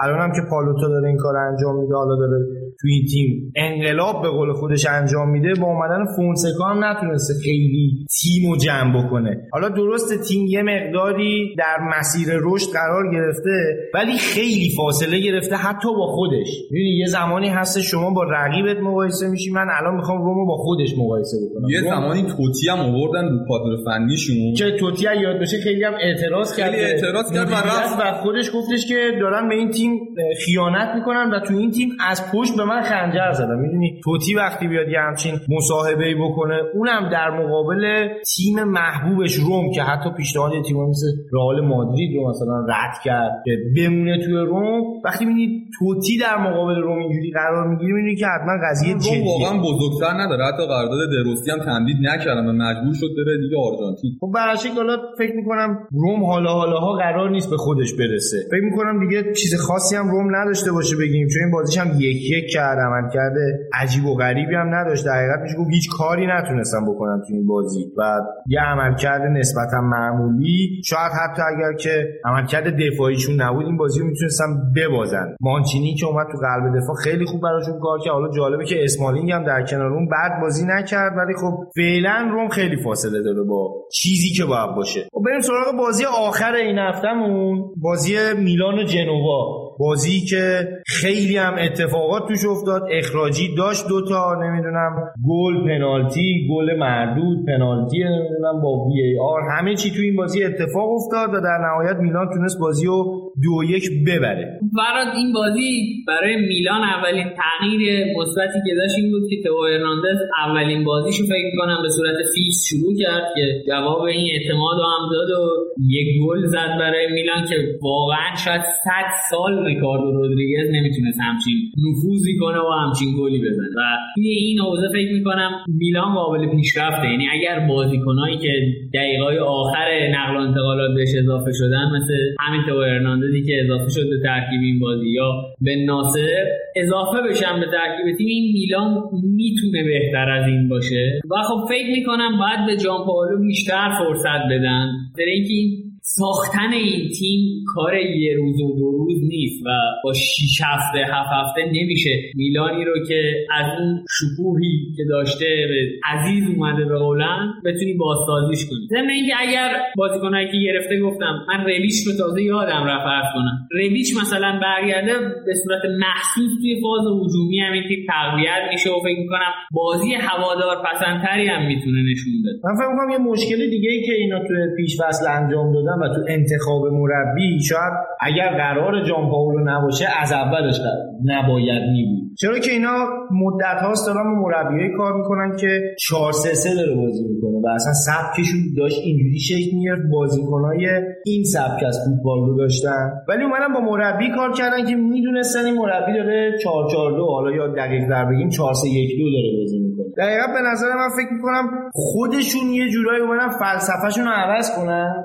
و خیلی زودم به این نتیجه رسیدن که نه فلسفه خودمون خوب بود همون خوبه. در حقیقت اینجا جان پاولو رو گذاشتن لای منگنه و نمی‌دونم می‌خوان چیکار بکنن زمین که اشاره خیلی خوبی کردی به اینکه همه بازیکنای تاثیرگذار امروز میلان لحظات آخر نقل انتقالات به آنترویچه که اصلا تو ددلاین اومد تو هرناندز مصدوم بود تازه برگشته به ترکیب دوارته که این بازی هم بازی کرد و عملکرد نسبتا خوبی هم داشت. لحظات آخر نقل انتقالات روزهای آخر. اوکی شد. لیاو هم لیاو هم حتی همینطور و اینا توی بدنسازی هم خیلی نتونستن شرکت بکنن. و هنوز خیلی جا دارن برای پیشرفت و جا افتادن تو ترکیب میلان. البته تو این بازی شانس هم آوردن فراد. مثلا پنالتی آخر رو که لاسشون خراب کرد اگه اون پنالتی گل می‌شد شاید جان پاولو فردای اون بازی رو هم توی میلان سپری نمیشه و خیلی تقابل جالبی بود. یعنی یه بار اشتباه رینا ضربه لاسشون یا ضربه بعد لاسشون رو عملکرد خوب رینا و خب نشون میده که خیلی میلان روی نیمکت هم شاید شرایط خیلی قوی نداره. خب اگه موافق باشین پرونده فنی این هفته رو ببندیم بریم سراغ تحریریه‌مون ببینیم اونجا چی داریم. خب تو بخش تحریریه می‌خوایم یه بررسی بکنیم. اتفاقات سری آ رو از یه نگاه ژورنالیستی و ببینیم حواشی که تو ایتالیا اتفاق افتاده چیا بوده. اولین چیزی که من می‌خوام بهش اشاره بکنم از شایعه تا خیلی نزدیک شدن به واقعیت اخراج جان و جایگزینایی که حالا براش مطرح شد و اگه صحبتی داریم فکر می‌کنم الان وقتش فراد اون چیزی که به نظر می‌رسه توی رفتن جان پالو اینه که تصمیمات فنی خیلی دخیل نیست. نه امتیاز گرفتن از هفت بازی برای یک مربی که تازه اومده توی یک باشگاه. فکر می‌کنم نتیجه به هیچ وجه نتیجه نیست که باعث اخراج اون مربی بشه. درسته که میلان تیم بزرگیه و خب این نتیجه نتیجه خوبی نیست. اما میلان این سالهای اخیر هم فکر نمی کنم توی مثلا هفت هفته اول عملکرد خیلی متفاوتی با این داشت با این فصل داشته باشه. و خب بیشتر به نظر می‌رسه که دلیل تاکید روی اخراج جان پالو درگیریاش با مالدینی و اون بوبان. آره بوبان باشه. به نظر می‌رسه این وسط حب و بغض شخصی واژه جالبیه. من حالا بیشتر از اینکه مالدینی باشه خود بوبان خیلی مشکل داره با جان پاولو خیلی توی کارهای تاکتیکی ظاهرا دخالت می‌کنه خیلی میاد نظراشو میاد میگه و سعی می‌کنه خیلی از حالت بالا به پایین دستوری استفاده کنه امیر استیلی میلانی ها. خیلی شبیه آره ولی جامپائولو نگاه بکنی شاید خیلی مربی فوق العاده نباشه که به نظر من جا داره خیلی حتی بهتر از این هم بشه فرصت لازم داره. ولی ببین بحث اخراج یه موقعی مطرح میشه که شما یه آلترناتیوی داشته باشی. یعنی مثلا فرض کن الان آلگری OK رو بهت داده باشه آنجلوتی OK رو داده باشه بعد شما بیاین اخراج. یعنی دقت بکنی اینتر وقتی که اون اسپالتی رو با اون حجم از حماقت و با اون قیافه ضایعش برداشت اخراج کرد یه آلترناتیوی به اسم کنته داشت. و اول اومد موافقت کنته رو گرفت بعد اینو اخراج کردن. ولی اینا واقعا الان آلترناتیوهاشون از خود جان پاولو بدترن. این خیلی به نظر عجیب میاد. حالا بستگی داره که مربی بخواد قبول کنه که تو میلان مربیگری باری بکنه. که چون میره زیر حجم و آره. فشار کلا. اصلا کسی الان حاضر هست میلان رو قبول بکنه؟ گزینه‌شون پیولیه دیگه. بالا که اسپالتی بود ظاهرا اونم از نظر مالی راضی نشده بره میلان چون طبق اخباری که حالا شنیده شد و دیمارتیو اعلام کرده بود مشکل مالیش با اینتر حل نشد. دقیقا. یعنی حرفی که زده بود خود اسپالتی خواستار همون حقوقی شده بود که داره از اینتر می‌گیره. خب میلانی هم که نمی‌دونم تو قضیه مربی مثل که مشکل دارن با پول خرج کردن. یعنی شاید مثلا برن سی میلیون 40 میلیون پول بازیکن حالا نه چندان خیلی فوق العاده رو برن بدن ولی سر 7 میلیون سالیانه دستمزد مربی خیلی دارن اذیت می‌کنن. یعنی توسی گتوزو هم فصل پیش اصلا دستمزدی هم نگرفت و خودش قراردادشو فسخ کرد رفت. این یه حرکتی هم بود که خیلی به میلان کمک کرد. اصلا دستمزدش رو بخشید و با این تفاصیل حالا اینا اومدن گفتن که نه ما این دستمزد رو نمیدیم و اینتر هم زیر بار نرفت که یه بخش دستمزد رو همچنان بده. و باز طبق شایعاتی که مطرح شد ماروتا به اسپالتی گفته بود که یا خودت فسخ کن یا میلان نرو همینجا. به حقوق بشین خونتون حقوقتو بگیر. فراد مسئله اینجاست که من فکر می‌کنم که یه حالت بهانه‌گونه بوده برای اسپالتی. شما به هر حال وقتی مربی باشی تیم داشتن برات از حقوق گرفتن مهمتره. درصد. و خب من فکر می‌کنم نمی‌خواسته زیر بار این میلان بره و از طرفی نه به میلان نگفته تا اینکه گزینه فصل بعد باشه. یعنی من به هیچ وجه بعید نمی‌دونم که فصل بعد رو اسپالتی روی نیمکت تعبیر میلان باشه. قشنگیه. منم یه همچین تعبیری رو دارم. از یه نگاه دیگه دقت بکنی الان مدیران میلان دقیقا دارن روند 4 5 سال پیش اینتر رو طی می‌کنن. یعنی این جان پاولایی که اومد به نظر من همون گاسپرینی که ما آوردیم. این وسط یه دونه ماتزایی اونجا جا انداختن اومدن سراغ حالا استفانو پیولی که یادت باشه اونم باز جایگزین دیبوئر شد. یه چند تا بازی اومد مربی اینتر بود. 28 بازی مربی اگه یاد باشه 7 10 تا بازی اول همه رو برد که باز دوباره برگشت به کورس قهرمانی و همه خیلی تعریف و تمجید کردن از زانتی که پیشنهاد پیولیو داده بود. بعد از اون دوباره تیم افت کرد و رفت توی مسیر نبردن به قولی و بعد از اون دیگه اسپالتی وارد میدان شد و دو فصل پیاپی اومد اینتر رو برد به Champions League که فکر می‌کنم میلانیا باید یادشون بیارن که با چه اتفاقاتی اینتر به چمپیونز لیگ رسید و چه گلای ثانیه آخری زده شده چه اتفاقاتی افتاد و با شانس اینتر انصافا حالا حرفی که می‌زنن خود میلانیا اینه که اسپالتی به یه ثبات از اسپالتی شما می‌تونی امیدوار باشی. و خب به نظر می‌رسه مربیه که زیر فشار می‌تونه تحمل کنه یکم استدلالشون برای پیشنهاد به اسپالتی این. حالا یه چیز دیگه هم هستش یه شایعاتی هم مطرح شد که حالا البته واقعی بود خیلی شایع هم نبود. جان پاولو قبلا اومده و یه سری مصاحبه کرده بود به رسانه ها هم موقعی که سرمربی سمتوریا بود. اون موقع گفته بود که خب من بچگی طرفدار اینتر بودم و خیلی این تیمو دوست دارم و یه اینتریستان به قولی. و حالا طرفدارای میلان همین قضیه رو اومدن دست گرفتن و گفتن که جان پاولو اینتریه و اومده داره میلان رو نابود می‌کنه. همون حرفی که یاد بشه اوایل فصل راجع به کنته زده می‌شد و یه خودم احمقانه آره خیلی زرده این حرف دیگه. گفتن ماروتا کنته مثلا مامور نابودی این خیلی زشته همچین حرفی رو زدن.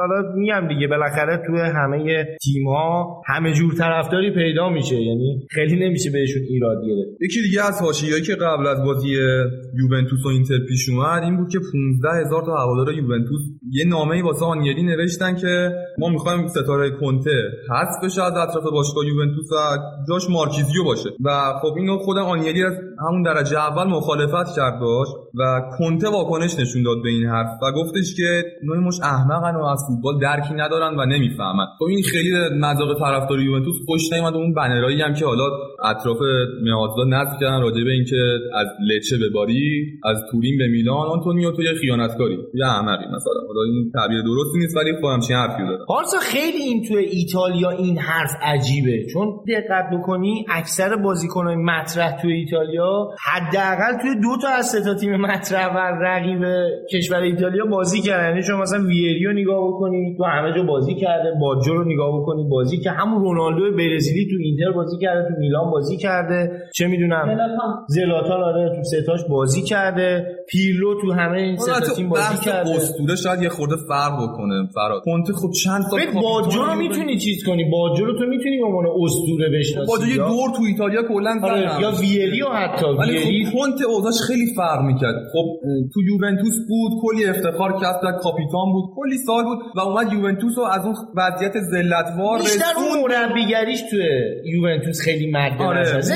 یاد باشه اون موقع مصاحبه می‌کرد می‌گفت من آدم حرفه‌ای ام اگر یوونتوس برم ممکنه مربی هر تیم دیگه بشم و اون روزی که مربی اون تیم باشم طرفدار اونجا خواهم بود. خیلی هم خودش گفت من یه اینتریستا هستم. دیگه واقعا الان باید باشه دیگه اگه غیر از این بگی که اصلا هواداری تیمی هم نمیشه نمیشه کار کرد. یه موضوع دیگه هم که بودش یه حرف خیلی خنده‌دار و جالبی زد مرتنز. گفتش که تو ایتالیا همه دیوونه فوتبال هستن مخصوصا مردم ناپ یه دونه همسایه پیرزن دارم من اطراف خونم که هر دفعه که میام بد بازی می‌کنم میاد سمت خونم و یه دونه چک می‌زنه تو گوشم و میره و هر دفعه هم که خوب بازی می‌کنم تشویقم می‌کنه و بهم خیلی مهر و محبت من بهش پیشنهاد میدم خونه‌ش عوض کنه چون خونه‌ش ظاهرا جای خوبی نیست. اون پیرزن هم پارک جا و اگه بحث دیگه نیست فکر می‌کنم حاشیه ایتالیا رو ببندیم و بریم سراغ انگلستان.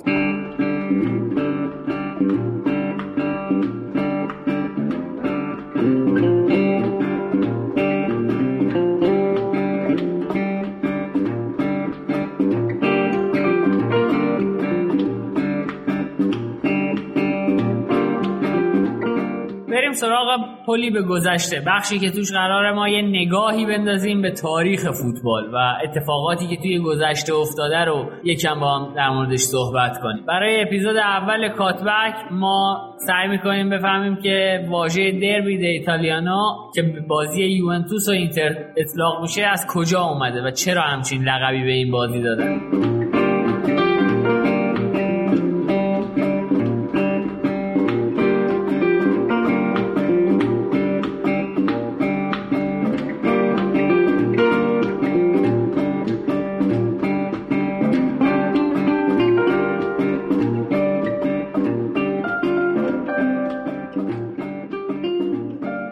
اینتر و یوونتوس همیشه تو جریان قهرمانی سری و کسب اسکودتو رقابت تنگ و تنگی داشتن. همیشه با هم رقیب بودن و همیشه با هم جنگیدن. اما برای اینکه یه بازی بین دو تیم غیر همشهری اسمش بشه داربی رقابت فوتبالی کافی نیست. برای این نامگذاری به یه چیزی بیشتر از رقابت فوتبالی لازمه. چیزی به اسم دشمنی. دشمنی که حتی یه موقعی بتونیم اسمشو بذاریم پدرکشتگی. اما این پدرکشتگی هم نیاز به یه اتفاق جنجالی داره. نیاز به یه جرقه ای که بتونه آتیش خشم هوادارای اون دوتا تیم رو شعله ور بکنه. 16 آوریل 1961 توی کوس قهرمانی اینتر به رهبری کامیل آچیلی مهمون یوونتوسی بود که رهبریش رو رناتو چزارینی به عهده داشت. این بازی به خاطر یه سری مشکلات که هواداره یوونتوس به وجود آوردن و ورودشون به وسط زمین و, و جلوگیری از تموم شدن بازی نیمه تموم بعد از کلی جنجال و بررسی در نهایت فدراسیون ایتالیا رأی به این داد که بازی دو هیچ به نفع اینتر بشه و دو امتیاز اون بازی رو اینتر با خودش ببره. اما دو ماه بعد طی یک اتفاق بی سابقه با اعتراض باشگاه یووه و شخص جیانی آنیلی رأی فدراسیون فوتبال ایتالیا برگشت و در نهایت قرار شد بازی تکراری برگزار بشه. اما مالک باشگاه اینتر که اون زمان آنجلو موراتی بود مسئله رو عنوان کرد که تا امروز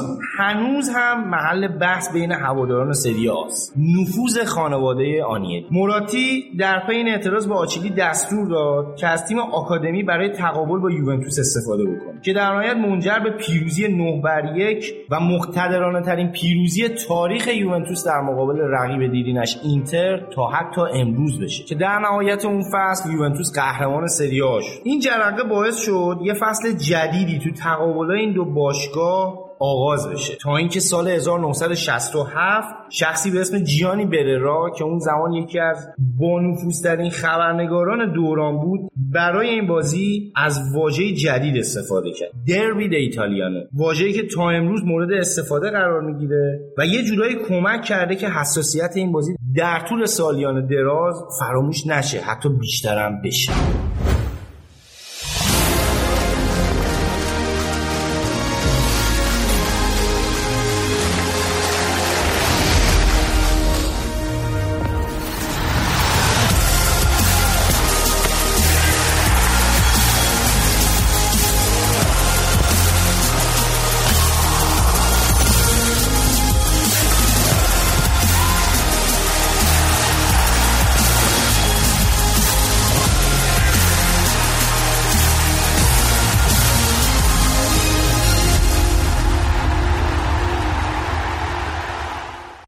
سراغ هفته هشتم لیگ برتر هفته ای که همه برای لیورپول بازی کردن. خب برای منم این هفته خب خیلی جذاب بود. اولا که تاتنهام باخت منچستر هم باخت و آرسنال برد و هفته جالبی بود. مخصوصا برای خود لیورپولیا که اولا که رقیب سنتیشون داره اینجوری میوازه و خیلی بد بازی می‌کنه. از طرفی هم منسیتی هم اصلا منسیتی سال قبل نی حالا داشتیم با هم صحبت می‌کردیم می‌گفتی که سال قبل هم منسیتی همراه با شانس و خیلی اقبال خیلی بالایی نمیشه بهش گفت شانس. بیشتر میشه بهش گفت که با استفاده از وینگرهای خیلی سریع با استفاده از حملات برقاسا و نبوغ یک بازیکن مثل آگرو روی گلزنی روی تبدیل کردن یه موقعیتهایی به گل مثل باورت نمیشه. اینا رو میومد تبدیل به گل می‌کرد. حالا نمیشه گفت که عمل کرده بدی داشت. ولی این فصل به نظر می‌رسه که تیمای دیگه یه جورایی شناختن تاکتیک گواردیولا رو و خیلی اون تاکتیک دیگه دست بالا رو نداره تو بازی ها. آخه فرهاد ببین بازیکنم نداره که اونجوری تاکتیکش رو پیاده کنه. ببین عملا حالا ما صحبت می‌کنیم در مورد که منچستر سیتی خیلی عمق خوبی داره. یعنی حالا یا تو مسابقه هم که مورینیو کرده بود در مورد اینکه نیمکت دومشون هم حتی مدعیه. ولی الان منسیتی دفاع نداره. یعنی اینا مجبورن که زوج فرناندینیو و اوتامندی رو تشکیل بدم که به نظر من آخرین فرمیه که تو دیگه می‌تونی تشکیل بدی. یعنی یکی دیگه اینا مصدوم شه دیگه هیچ کاری نمی‌تونه بکنه. ببین حالا نگاه بکنیم به فصل قبل اینا یه آیمریک لاپورت رو داشتن که خیلی خوب بود. استونز هم حالا به قول خودت بعضی موقع خوب بود بعضی موقع معمولی. ولی این که بیان بگیم این فصل فقط به خاطر نداشتن یه دونه مدافع یا دو تا مدافع اینا دارن این عملکرد بد نشون میدن فکر کنم خیلی ادعای واقعی نباشه یا حداقل ادعای مورد قبول من نباشه. فصل پیشم اینا خط دفاعیشون و عملکرد خط دفاعیشون موفقیتش رو مدیون خط حملهشون بود. یعنی خط حمله اینا به قدری فشار می آورد روی دروازه حریف که اونا فرصت نمی‌کردن بیان بالا. امروز راجع به این صحبت کردیم که تو بازی اینتر یوونتوس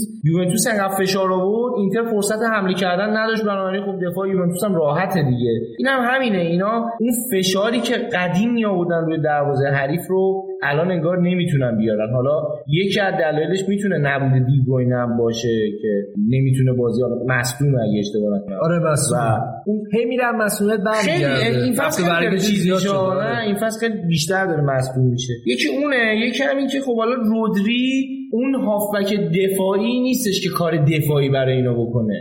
بیشتر بازی سازی انجام میده.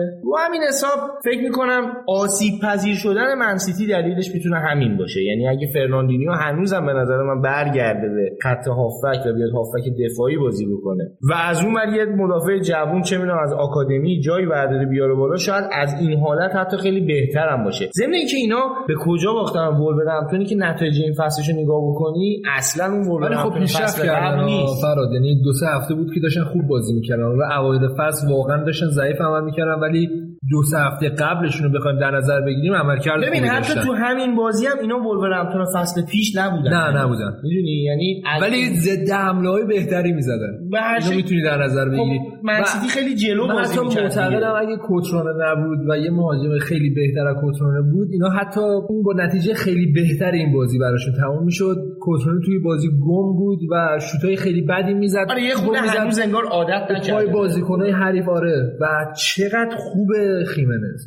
واقعا در خدمت تیم یه پاسایی میده که واقعا اصلا خورد کنه. میگه خب بشود ولی پاسه رو میده سعی می‌کنه دوباره بازی سازی کنه. و خیلی اصلا شیک بردن منسیتی رو. یه موقعی هم گل زدن که نتونستش منسیتی اونجوری که باید شاید خودش رو جمع کنه و بازی رو واداد حالا در مورد رودری صحبت کردیم. من توی کانال می‌ذارم نحوه بازی رودری رو که خیلی هافبک پیشرفته و به درد الان منسیتی نمی‌خوره. الان منسیتی یه هافبک کلاسیک نیاز داره که براش کار دفاعی رو بیشتر انجام بده. خود فرناندینیو دقیقا. ولی رودری یه حالت پیشرفته توی داره که اصطلاح ما میگیم دیگه. نسل جدید هافبکان که فانتزی بازترن. شبیه تییاگو آلکانتارا که تو بایرن برای گواردیولا ولی خب سبکشون بازم متفاوته. اصلا رودری یه سبک دیگه ای داره که اصطلاح میگن هنوز کشف نشده اون سبک. ولی خب جواب نمیده. در مورد فیل فودن هم صحبت کرده بودن با خود گواردیولا که چرا بازیش نمیدی؟ بعد برگشته گفته که تو این سن بهترین بازیکنی که من دیدم ولی ترجیحم بازیکن دیگه است. خب اگه خوبه خب چرا بازیش نمیدی؟ فیل فودن اتفاقا بازیکنیه که دقیقا مشکل الانته. می‌تونه جای دیبروین برات پر کنه و اون ضعف بازی سازی تو که اووردی یه خط جلوتر و از هافبکت ورداشی اووردی مستقیم روی مهاجمات. خب پوشش بده و استرلینگ امسال کجا؟ استرلینگ سال قبل کجا؟ استرلینگی که تمام بازی ها خوب بود. سه چهار هفته است. اصلا اون آمادگیشو نداره. از نظر ذهنی واقعا باخته بازی رو. و یه چیز جالبی هم در مورد گواردیولا هست اینه که فراد ترکیباش اولی که تکراری شده. دوم که تعویضاش تکراری شده. میگم کاملا رو میاره بیرون جسوس رو میاره تو. خب میدون همه می‌دونن. خب یه یه سری تمهیداتی انجام میدن برای اینکه تو قرار این تعویضو بکنی و حتی دقیقه‌هاش هم لو رفته تقریبا که چه زمانی دقیقاً به 80 به بعد. یعنی الان گفتی یادم اومد که آره دقیقه 80 به بعد جتوز میاد و خوبم بازی می‌کنه براش. نمی‌دونم گواردیولا قرار همین ترکیب و همین فلسفه رو ادامه بده یا اینکه کلا بریزه از اول تیمو بچینه گواردیولا دقت کنید تو همه تیم هایی که داشته فصل به فصل به جای اینکه بیا تاکتیکش رو بهتر بکنه اومده بازیکناش رو بهتر کرد ولی توی تیم الان من سیتی انصافا حالا بجز خط دفاع که اون الان مشکل مسئولیت داره واقعا بازیکنی بهتر از اینا شاید بیرون تو بازار نیستش که این بیاد بخره بگیم مثلا خب این الان از اون بهتر. یعنی شما الان توی خط حمله این تیم می‌خوای کی از آگر رو بهتر بخری؟ یا از ماهرز کی می‌خواد بهتر بگیری؟ یا از حالا استرلینگی که میشناختیمش کی می‌خواد بهتر بشه؟ بنابراین فکر می‌کنم گواردیولا باید یه تغییری توی سبک بازیش بده یه پی تغییر اساسی. آره یه plan B بیاد درست بکنه. مثلا چه می‌دونم وقتی اینجوری میشه؟ یا plan A ش عوض کنه. یعنی از این دیدم میشه ببین ایش بعضی موقع جواب میده میاد یهو 8 گل می‌زنه. خب یعنی یه تیمایی واقعا جلو جلوش نمی‌تونن دووم بیارن. ولی یه تیمایی که می‌تونن دووم یه plan B می‌خواد که با یه مثلا چرخش با یه تغییر تاکتیک با حتی تغییر چینش بازیکن‌ها بیاد حریف رو گول بزنه و اونا رو وادار به اشتباه بکنه بیاد از خلاقیت بازیکنش استفاده کنه به گل برسه. حالا از اون طرف هم نگاه کنید به نظرم بهترین بازیکن زمین حالا غیر از تراوره که دوتا گل زد گل اولش هم چقدر خوشگل بود. حالا اون اشتباه اتوماتیکی هم بذاریم کنار. گل دومش هم خوب بود فراری کرد. ویلی بولی خیلی بازیکن خوبیه و دو سه سال دیگه این تگ 100 میلیونی امکان داره بهش بخوره. همین الان من سیتی دنبالشه. با بلوغ بازی می‌کنه. خیلی عجیب بود برام. بریم سراغ بازی بعدی بازی تاتنهام و برایتون که حالا یه اتفاق عجیب و غریبی هم افتاد. همون ده دقیقه اول لوریس یه سوتی خیلی بد دادش که حالا سانتر رو کشیدن توپ رو به جایی که دفع کنه یا بگیره انداخت جلو پای بازیکن حریف و گل اولو اینجوری خوردن که افتاده بود. خیلی درد عجیبی داشت. بعد من خودم داشتم بازی می‌دیدم فکر کردم که این فیلمشه که سوتی رو داخل دیدی بعضی موقع سوتی رو میدن خودشون رو میندازن که بین اونا جا نداره. اینا بیشتر تو لیگ ما خب اونجا بعضی موقع می‌بینی ولی که مثلا من پام درد می‌کرده اینجوری دستم درد می‌کرده ولی دستش خیلی بد در رفته. حالا خود سایت تاتنهام هم که صحبت کرد در موردش شکستگی نیست ولی در رفتگی خیلی شدیده که گفتم بعد 20 20 امکان داره حتی بازی بهش برسه. میگه که اینجور در رفتگی باید جراحی بشه. آره دیگه. عملا حالتی جدا شده که اگر الان هم جا بندازنش دوباره با یه کوچکترین اتفاقی حتی من یه دوستی داشتم همین مشکل رو داشت با حتی عطسه کتفش در می‌رفت. یعنی یه همچین شرایطی تجربه می‌کرد اینم که خوب فوتبالیست و دروازه‌بان. خیلی نمیشه. با اون مدارا کرد. سر همینه که واقعا تقریبا میشه گفت فصل رو به باد داد. و از این اتفاقات هم بگذریم. ترکیب اولیه برایتون که اومد همه تعجب کردن چون یه ترکیبی که اصلا به هم نمیخوردن بازیکن. یعنی حتی جای بازیکن هم اشتباه بود. ولی چقدر خوب و منظم و اصلا میگم با دیسیپلین بازی کردن. مخصوصا دانکشون توی خط دفاع بی‌نظیر بود. رایان هم دروازه‌بانیه که میشه بهش اعتماد کرد. این حداقلشه. من نمیگم مثلا save ای بی‌نظیری داره. ولی می‌تونی به عنوانی که قرار دفاع کنی بگی که می‌تونه بعضی توپا رو بگیره. حداقل رو اشتباه نکردنش می‌تونی خوشحال بشی. ولی خب می‌دونی بحث ما اینه که اریک دایر در حال حاضر بدترین بازیکن انگلستان. یعنی یه هافکیه که خیلی کنده و اصلا از مغزش استفاده نمی‌کنه و و واقعا نقص تاتنهام فقط روی اریک دایره حالا میشه گفتش که اریکسن هم اون قوای قبلا نداره فکر رفتنه. فقط اینجا سون داره تلاش می‌کنه ولی سون هنوز روی موقعیتایی که قرار تبدیل به گل کنه مشکل داره. خوب نمی‌تونه شوت بزنه. هریکین هم می‌شناسیم دیگه. اگه بهش موقعیت خوب ندی برای خودش نمی‌تونه حداقل خیلی مهاجم ایستاییه. آره. موقعیتایی که باید گل بشه رو گل می‌کنه بیشتر.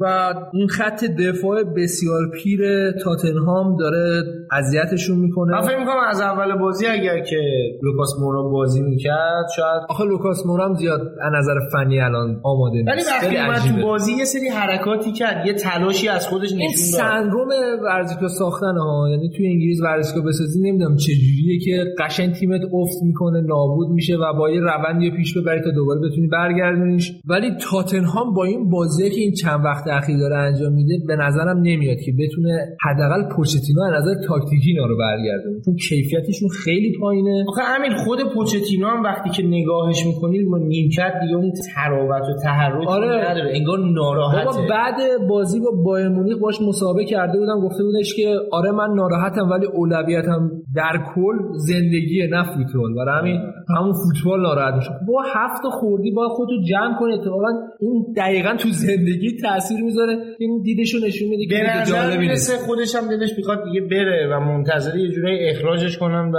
حالا به جاهای دیگه فکر بکنه که حالا بعدا بگی که منو اخراج کردم برای می‌خواستم بمونم بازی بعدی که می‌خوایم بررسی کنیم بازی لیورپول و لستره مهمترین بازی هم آره دیگه که واقعا لیورپول با میشه گفت خوششانسی. حالا من سبکم بده ولی خیلی زحمت کشیدن که تونستن لستر برندن راجرز رو ببرن و چقدر بازیکن خوبی مدیسون. در حال حاضر کل شبکه هایی که حالا دارن بازی تحلیل می‌کنن فقط دارن مدیسون صحبت می‌کنن. من نگرانم که انقدر دیگه زوم داره روش میشه اون بازی خوبشو نکنه. چیزی که حالا چند وقت در اومده این ترکیب اولیه است که موقعی که کلوپ اومد توی لیورپول من اینو حتما تو کانال. منتشر آره می‌ذارم الانم می‌خونم. مثلا دروازه دروازه‌بان مینیوله اسکرتل ساخو مورنو کلاین. این شد دفاعشون که من غیر از کلاین بقیه رو واقعا مدافع نمی‌دونستم. حالا بعضی موقع هم اسکرتل دیوونه بازی در میورده یاد باشه. اون شخصیت رو داشت قدیما اسکرتل. آره ولی اونجوری که. نه. توی خط هافک لوکاس امره جان و میلنر که حالا میلنر مونده و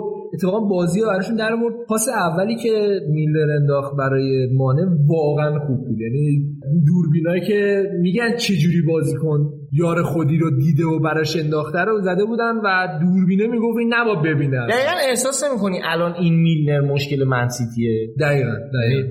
چیزی که از دست دادن این نگرش می‌داشتن اولا که تجربه بود براشون هم. و بازیکن هم نیستش که اگه دفاعی 5 سالم کمکشون بشونیش رو می‌کنه. نیمکت فکر نمی‌کنم ناراحت بشه. توی خط هجومیشون هم کوتینیو و اوریگی و آدام لالانا که حالا لالانا مونده ولی مصدومه و کمتر خب، بازی می‌رسه. فیکس هیچ وقت بازی نه نه. نمی‌کرد. اوریگی هم که می‌دونیم. که همیشه همیشه حالت تعویضی داره و که است. و خب حالا نگاه کن ببین از اون تیم رسیدن به این تیم و من حالا نگاه می‌کردم با چه قیمتایی یعنی مثلا صلاح خب برای همینه که ببین چودری تکل خیلی بدی زد رو پای صلاح که کلوب داشت خودشو میکش تو اصلا می‌تونست چه می‌دونم آستینشو بگیره نذاره ضد حمله بشه. با جوفا گذاشت روی زانوی سلا که اصلا امکان داشت دیگه بلند نشه. کلوب گوشه زمین داشت خیر داور رو می‌گرفت و اینا. این برای اینه که ببین این تیمه رو اینجوری جمع کرده و به این بازیکن‌ها رسیده و صلاح براش ارزشمنده. مانع براش ارزشمنده. فیرمینو براش ارزشمنده کسی هم نیست اینا نباشن آره. و از نظر تاکتیکی هم حالا صحبت می‌کنیم در موردش که این 4 3 3 که پیاده می‌کنه خیلی داره تکراری میشه دیگه. توجه داری که خط هافکش خط هافک به نسبت کندیان که خلاقیتشون کمه ولی خط هجومیشون خیلی بی‌نظیره. ولی اتفاق جالبی که تو این بازی افتاد ببین صلاح و فیرمینو خیلی جاشون رو تو بازی عوض می‌کنن. اصلا معروفه. یعنی از سال پیش گهگاهی صلاح میومد نوک فیرمینو میومد عقب. بعضی موقع فیرمینو می‌رفت نوک صلاح میومد عقب. ولی اینا فقط برای 3 4 دقیقه بود. موقعی که می‌خواستی حمله کنی. ولی جلو لستر کار جالبی که می‌کردن اینجوری بود که 30 دقیقه مثلا کلا صلاح نوک بود فیرمینو عقب بود. یعنی قشنگ جاشون رو داشتن عوض می‌کردن از طریق مربی. یعنی خیلی اینا می‌زنه که دفاع. خیلی یعنی لطمه می‌زنه. به خصوص تیمایی که یارگیری نفر به نفر می‌خوان انجام بدن این شکل از بازی کاملا فرمشون رو میریزه به هم و حتی اگر که بفهمن نقشه حریف چیه کمترین اتفاقی که میفته اینه که اینا تمرکزشون رو از دست میدن. نمی‌تونن عمل کرده داشته باشه یعنی شما فرض کن یه بازیکن مدافع از اول بازی پلنش این بوده که بابی فیرمینو رو بیاد کنترل بکنه ولی حالا فیرمینو اومده رفته به عنوان وینگر داره بازی کنه. صلاح اومده جاش. این بازیکن دو حالت داره. یا باید جاشو عوض کنه که بره کنار جاش خالی میمونه یا اینکه باید بیاد حالا صلاح رو بگیره. شاید رو حرکاتش آشنایی نداشته باشه شاید از ذهنی یه موقعی اشتباه بکنه دوباره بره سمت فیرمینو. خیلی کار جالبیه این عوض کردن جای بازی و سخت هم هست.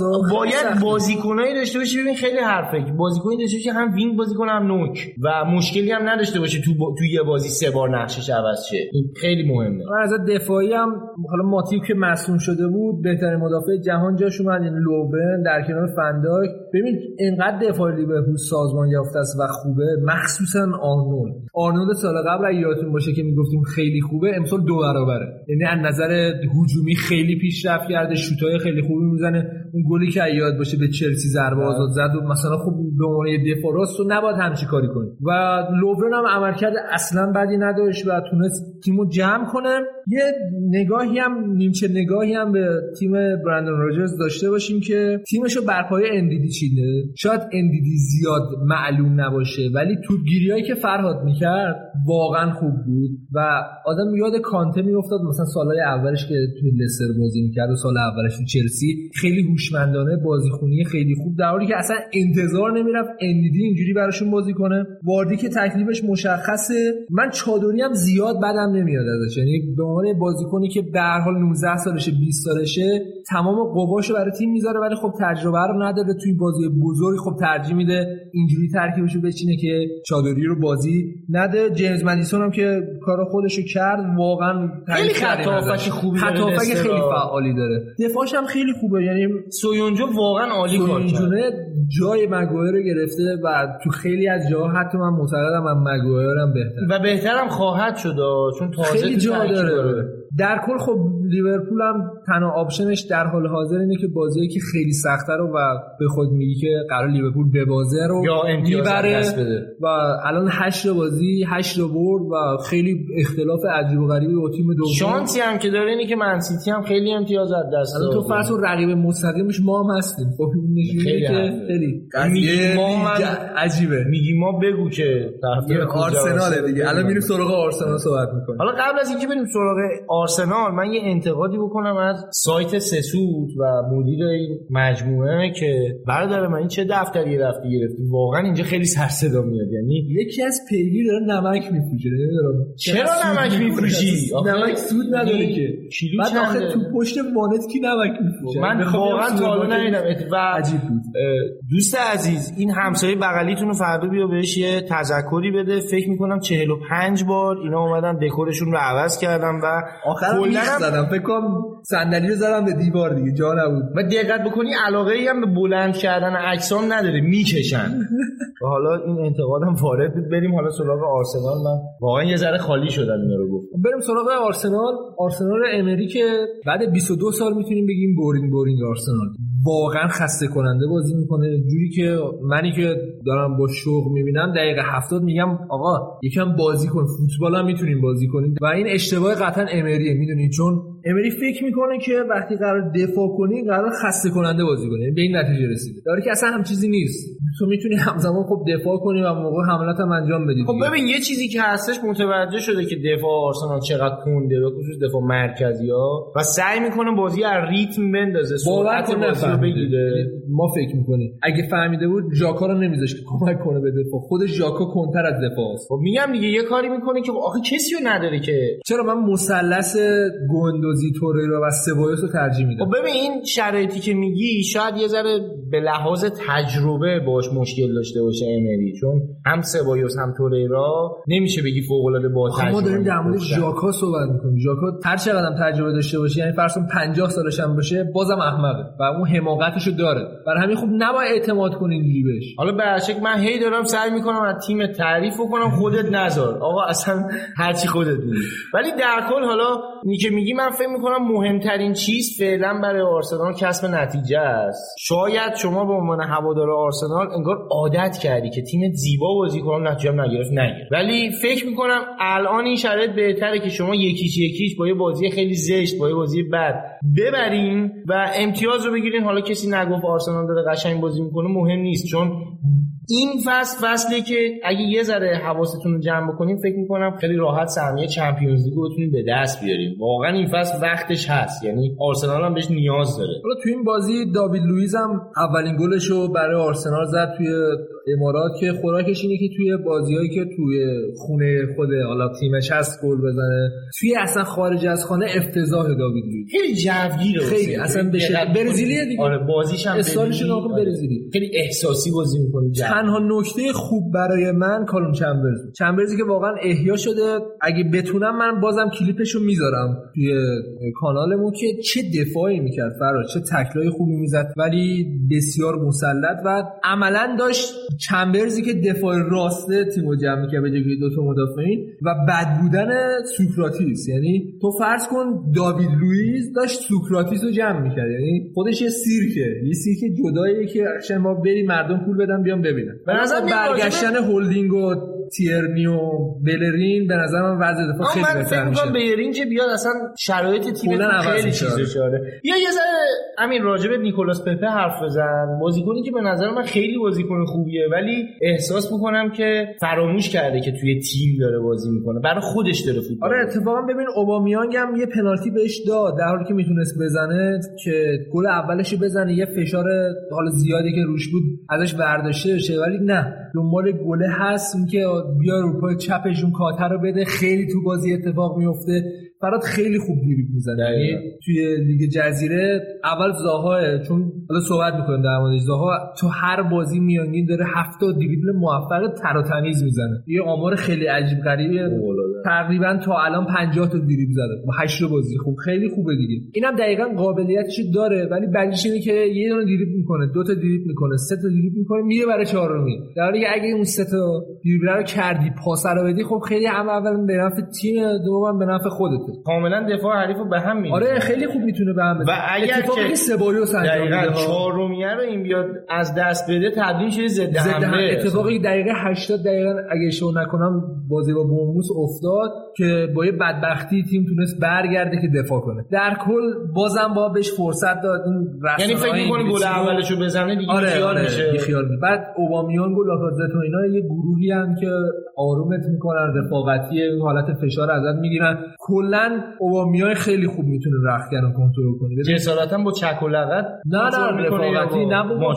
تو فرض کن لاکازت گل نزده بود عمری بهش پنالتی رو داد بعد لاکازت شد لاکازتی که مثلا به لیورپول گل زد یا حتی امسال هم پنالتی شد داد به پپه. و اون حرفایی که مدیر دورتموند می‌زد در موردی که آدم خودخواهی و رختکن به هم ریزه حداقل من ندیدم. یعنی این چیزی که توی آرسنال هست اینجوری نیست. خب در مورد چلسی هم صحبت کنیم. به نظر من آینده دارترین تیم لیگ جزیره چلسیه و همه باید ازش بترسن الان. حتی لیورپولی که اینجوری امتیاز گرفته و همه هواداراش معتقدن که قهرمان میشه. خب البته هنوز گزینه های نفی این قضیه رو میز هست اگه اینا همه امتیازات هم بگیرن تا آخر فصل خب بالاخره یه امکانی هستش که آخر زمان پیش بیاد حالا لیگ کلا ناقص بمونه و قهرمان اصلا تعیین نشه. این هنوز هست ولی باور کن اگر شانس لیورپولیاس ممکنه این اتفاق بیفته. یعنی من خودم شخصا دارم جنگی بشه سعی می‌کنم آره سعی می‌کنم امسال آدم خوبی باشم چون احساس می‌کنم که ممکنه امسال دیگه آره آخر زمان بشه و دیگه تموم شه. دیگه فرصتی نداشته باشیم برای جبران. و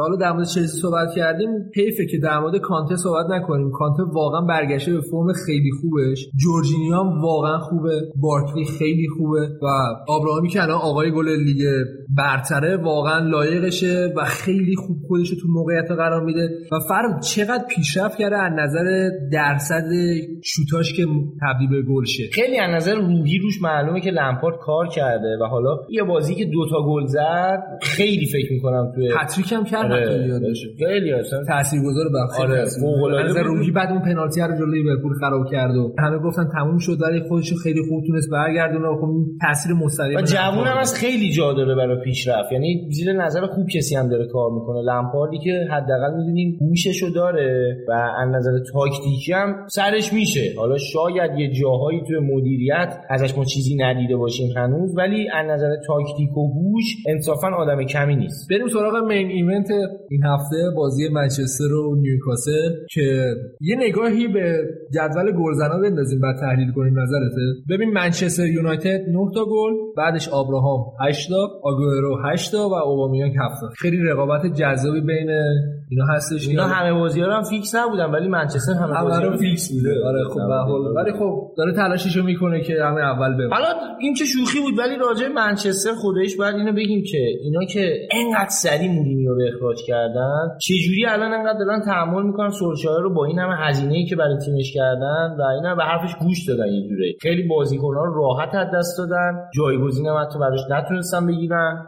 ولی می‌بینی که مثلا حالا مگوایر رو با اون هزینه خریدن فهم بیساکا رو در مورد مگوایر صحبت کنیم یکم. یا آمار بعد بازی اومد که بیشترین تاچ توی زمین حریف توسط بازیکن منچستر کدوم بازیکن؟ به نظر کی بوده؟ توی زمین حریف آره مگوایر مگوایر با 5 تا خوب. این به نظر من مربی تاکتیک نداره یعنی معلوم نیست داره چیکار می‌کنه و وضع منچستر خیلی خرابه. یعنی نه نظر داره... تاکتیکی خیلی خرابه. شاید بازیکنشو داره. بازیکنش یعنی داره. می‌تونه ببین... براش بازیو در بیاره. تو نگاه کن ببخشید وسط حرفت. تو نگاه کن آمار بنسنر که ما فوش بد به یادم قشنگ یادم. من خودم وقتی پا به تو نه من فوش خوب بهش می‌دادم.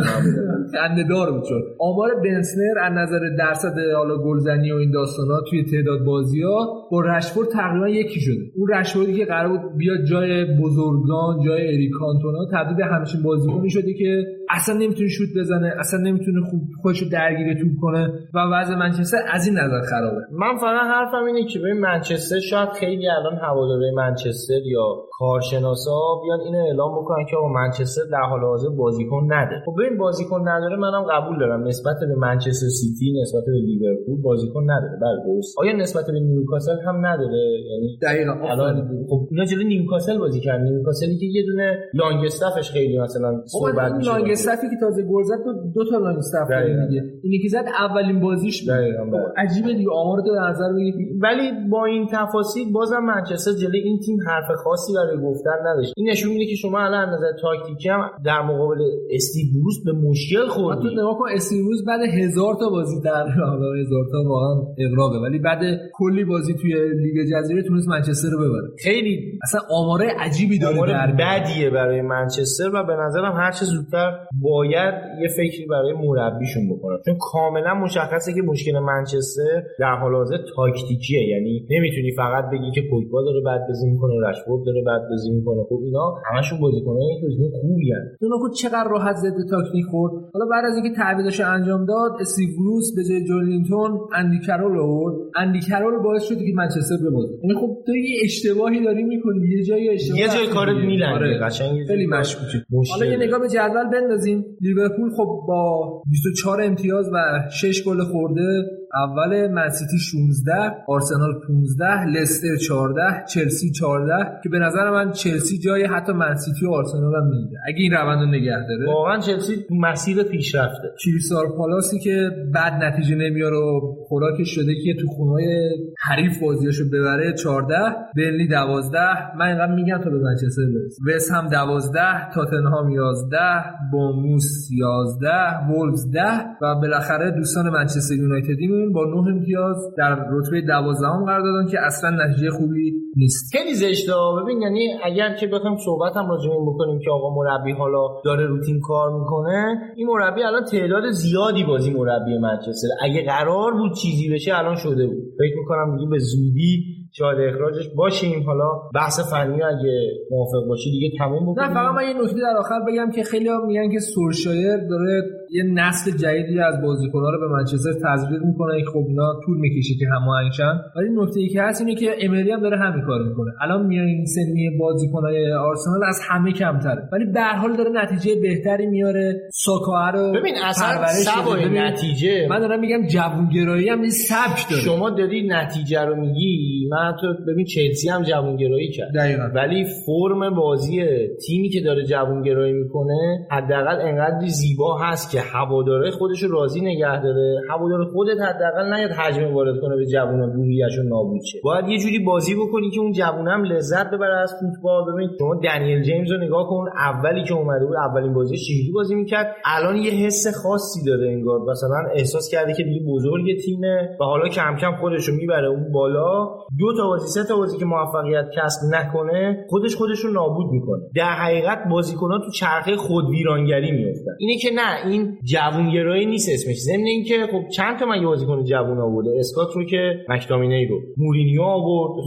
به این تیم و بقیه که خریده دیگه. یه دنیل جیمز اومد و یه چانگه. حالا من دیگه چانگرم زیاد نیستم من که. میگم فوق ستاره استعداد نیست. آره. شاید بازیکن خوبی بشه ولی سوپر استار نخواهد شد به نظر من. و اینکه نمی‌دونم حالا امیدوارم منچستر زودتر مدیریتش به خودش بیاد یه فکری بکنه. حالا بحث فنی که دیگه نه. دیگه بریم سراغ تحریر بریم سراغ تحریری اونجا راجعش مفصل تر خب تو بخش تحریری قرار بپردازیم به یه سری حواشی فوتبال انگلستان. ببینیم که اونجا چه اتفاقاتی داره میفته و مطبوعات چه نظری دارن چه شایعه‌ای اونجا داره پراکنده میشه و چیا به واقعیت نزدیکتر یه پنالتی برای لیورپول گرفته شد در دقایق آخر جلوی لستر که خیلی جای بحث داشت. تمام کارشناسا اینجوری نبودش که متحد بگن پنالتیه بعضی بگن پنالتی نیست. ولی حالا من خودم چون Match of the Day می‌بینم لینکر و تیمش معتقد بودن که پنالتی نبود و این گول زدن داور بود سبکش. ولی در کل میشه گفتش که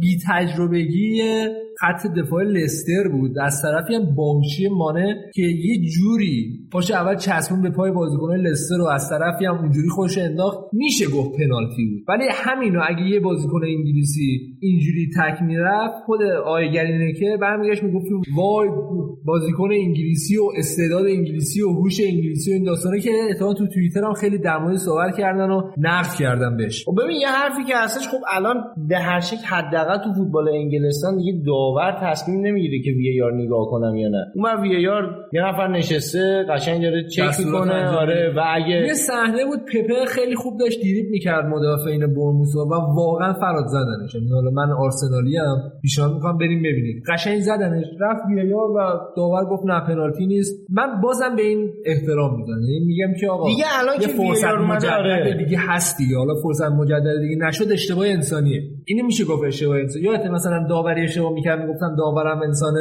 اینجا نمی‌تونستم قبول کنم چون گزینه‌ای بود ولی وقتی دیگه VAR اومده دیگه میگم که okay دیگه حالا امکان داره یه درصد هم خطا کنه ببین بازم که تو میگی خطا بود حالا نظر تو داری میگی یعنی. شاید از نظر داوری تو هم اشتباه بکنی آره. که پنج تا آره، دنبال کارشناس نکردم که درسته. آره ولی این که میگم وی آر هم به نگاه می‌کنه دیگه فکر نمی کنم خیلی حداقل تو فوتبال انگلستان بشه به این نقد وارد کرد که آقا این حرکت واقعا بوده داور اشتباه کرده نکرده. و واقعا وی آر اومده یه ذره اشتباهات داوری یه ذره که چه کنم خیلی بیشتر از یه ذره. من خودم موافق آره، میشم واقعا اینجوریه. خب یه اتفاق دیگه که توی لیگ انگلستان خیلی سر زبوناست شایع اخراج غریب الوقوع سولشایره که به نظر می‌رسه خیلی هم دور از واقعیت نیست. حالا گلیزرها اومدن گفتن که ما ازش حمایت می‌کنیم و فعلا نگهش میداریم ولی این نتایجی که داره به دست میاد و این مقدار انتقادی که تماشاگران نسبت به تیمشون دارن و جایگاهشون تو جدول خیلی تضمین نمی‌کنه که اینا رو حرفشون وایسن. حالا هفته پیش دیدیم که رو سکو هم مثلا اومدن صحبت کردن لبخونی شده و یه سری این اتفاقا افتاد. جونز گفته آره. اخراج میشه. یه مثل این اتفاقا افتاد ولی خب در کل به نظر اتفاق دور از انتظاری نمیاد. ضمن اینکه آلگری هم خیلی لینک داره میشه به منچستر. یعنی چند وقتی هم داشت انگلیسی می‌خونه یاد بشه دقیقا آره. که صحبت کرده و گفته دوست دارم زبونهای مختلف یاد بگیرم. ولی به نظر می‌رسه که آره واقعا این اسپانیایی چرا نرفتی یاد بگی آلمانی این. زبان صاف انگلیسی. اونم انگلیسی بیای حرفه‌ای یاد بگیری. چون معمولا همه کسایی که تو اروپا زندگی می‌کنن یه مقدار انگلیسی متوجه میشن آره. زبون بین‌المللی. یکی رفته بود تخصصی یاد بگیره که قشنگ دیگه بتونه یه تیمو هدایت بکنه. فکرم می‌کنم اتفاق بدی نباشه برای منچستر. حالا الگری خوبی که داره روی کار دفاعی خیلی تمرکز داره و مربی فوق تاکتیکیه. ولی دیوونه می‌کنه منچستریو چون که اونا به هم میگن فلسفه ما با فلسفه ما یعنی همین فلسفه داره میکشتشون دیگه. پس در حقیقت آلگری میاد یعنی باید بگیم درگیری. منچستری آلگری دیوونه می‌کنه. اینم هست، آره. اینم میشه. چون واقعا زورشون بیشتره. یعنی واقعا رسانه های منچستری خیلی زورشون زیاده. تو این قضیه و گیر که بدن به کسی واقعا یارو یا باید دیگه اخراج شه یا دیگه مثلا با فلسفه‌شو عوض کنه بره کاری که اونا می‌خوان انجام بده. حالا یه اتفاق دیگه هم افتاده بود و خوراک سان هم هست همچین قضیه ای اختلاف بین اوزیل و امری که دیگه قدیمی شده دیگه. واقعا میشه گفتش که امری اصلا اعتماد نداره به اوزیل و اون پرسینگی که تو خط هافبکش مد نظرشه که من معتقدم ژاکا انجام نمیده ولی حداقلش اینه که بهتر از اوزیل انجام میده. حالا ربطی به هم نداره ولی من خودم ترجیح میدم سبایوس برام بازی کنه تا اوزیل در حال حاضر اوزیل دو سال پیش نه. و خیلی دیگه پیش بینی می‌کنن که زمستون اوزیل از تیم جدا میشه و یه تیم دیگه میره و تیم بعدیش هم به احتمال زیاد تیم ترکیه و سطح اول دیگه که همه انتظار دارن نمیره. حالا راجع به این خبری که گفتی راجع به اوزیل و امری من فکر می‌کنم دیگه لازم هم نباشه خیلی خبر جدید بدن. فکر می‌کنم دیگه یه دونه خبری که مثلا 6 ماه پیش کار شده همون دوباره چاپ دوباره بدن. آره. چون اتفاقا داره. تکرار میشه. خیلی هم دیگه چیز جدیدی نیست اختلاف اوزیل با آرسنالیا ولی فراد حالا بحث اضافی میشه. ولی آرسنال نیاز داره یه هافکی که بازی ساز باشه براش و اوزیل دقیقا همون مهره است. ولی خب سر قدبازی های امری به هر حال حرف مربی به نظر من اولویته در خودش. به درد آرسنال هم دیگه نخورد دیگه. آره. خیلی سعی کردن ازش بازی بگیرن نشد. خب اینم از پرونده لیگ انگلیس و حالا تحریریش هنوز یه بخش دیگه از کاتبک مونده که بریم یا انگوش کنیم برگردیم متوجه میشیم.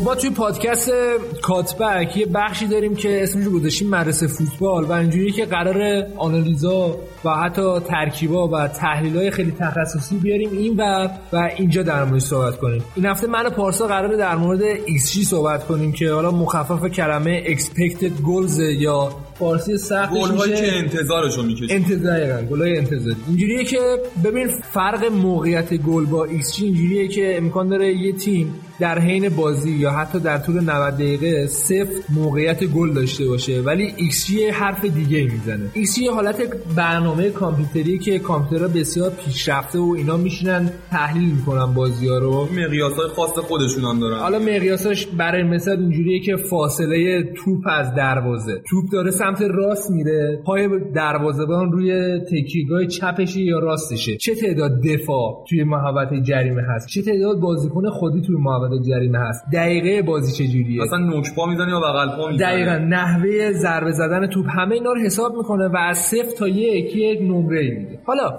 برای مثال دروازه خالی 98 صدمه یعنی امکانی که توپ گلشه خیلی بالاست دیگه. ولی یه شوتر راه دور امکان داره حتی دو دهم سه دهم بگیره. ولی وقتی توپی تبدیل به گل میشه این به طور خودکار تبدیل به یک میشه. یعنی اون دو دهمه یهو تبدیل به یک میشه و خب تبدیل به گل شده دیگه. برای همینه که امکان داره توی طول بازی می‌بینیم که صفر موقعیت شوت برای هر دو تا تیمه. ولی XG میگه که تو بهترین حالت ممکن با تو دو نیم تا گل می‌زنی. یعنی چی؟ چیزی که ما تو بازی داریم می‌بینیم اونطوری نیست نه آره دقیقاً. امکان داره 100 تا موقعیت یک دهمی جمع شده باشه و بهت بگه که آقا امکان داره 10 تا گل بزنی. خب این سعی می‌کنه آنالیزا رو دقیق‌تر کنه و شروعش هم از دو تا برادر بوده که جام جهانی 2002 رو با هم می‌دیدن و یکیشون می‌گفته که خیلی من موقعیت گل تو این دوره دیدم. ولی یکی داداش برگشته گفته که نه من غیر از گلایی که زده شد زیاد موقعیت ندیدم. و راست هم می‌گفت جام جهانی 2002 زیاد موقعیت نداشت. اینا میشینن یه برنامه رو تشکیل میدن که ببینم واقعا موقعیت گل یعنی چی. فرق موقعیت گل با XG اینجا مشخص میشه که XG خیلی دقیق تره حالا نمونهشو مثلا می‌تونیم بگیم حالا الان گفتیم من یادم اومد که بازی بارسا و سلتیک بود فکر می‌کنم که بارسا مالکیت توپش خیلی بالا بود ولی آخرش بازی رو باختش. یا حتی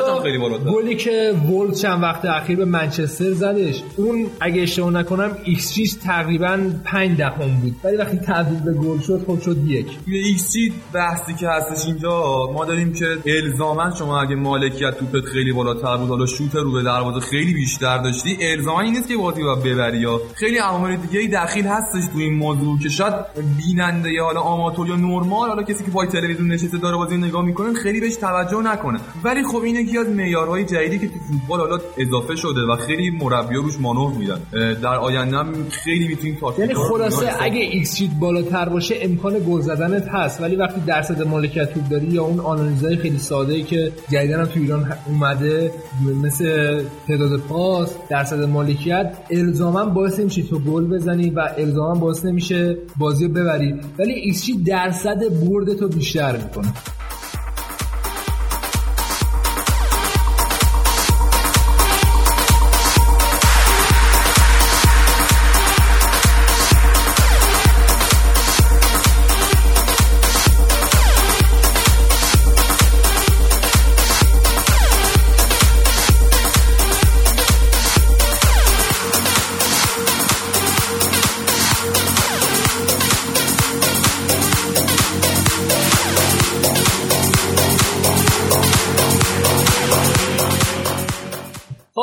این اپیزود اول پادکست کاتبک بود که روز 16 مهر 98 ضبط شد و ما دوره هم نشستیم و برای اولین بار در مورد فوتبال اروپا صحبت کردیم با این قول رو به شما میدیم که از این به بعد هر هفته مهمون شما باشیم و در مورد فوتبال با هم صحبت کنیم. ما رو می‌تونید از تمامی اپلیکیشن های پادگیر و البته کانال تلگرام ما به آیدی کاتبک کست بشنوید. امیدوارم خوشتون اومده باشه و ما رو به دوستانتون معرفی کنید. خدا حافظ تا هفته بعد. Gotta slow up, gotta shake this high. Gotta take a minute just to ease my mind. Cause if I don't go, then I get caught out. And I'll be falling all the way down. Hundred, hundred, hundred, hundred headlights, making me blind. All of your pleasures, catching my eye. I jump once, then I never think twice. But your temptation's making me stay another night. And my senses only lie to me, lie to me. I don't know how it feels so right to me, right to me. I gotta check myself before I get what I want. Find out it's not what I thought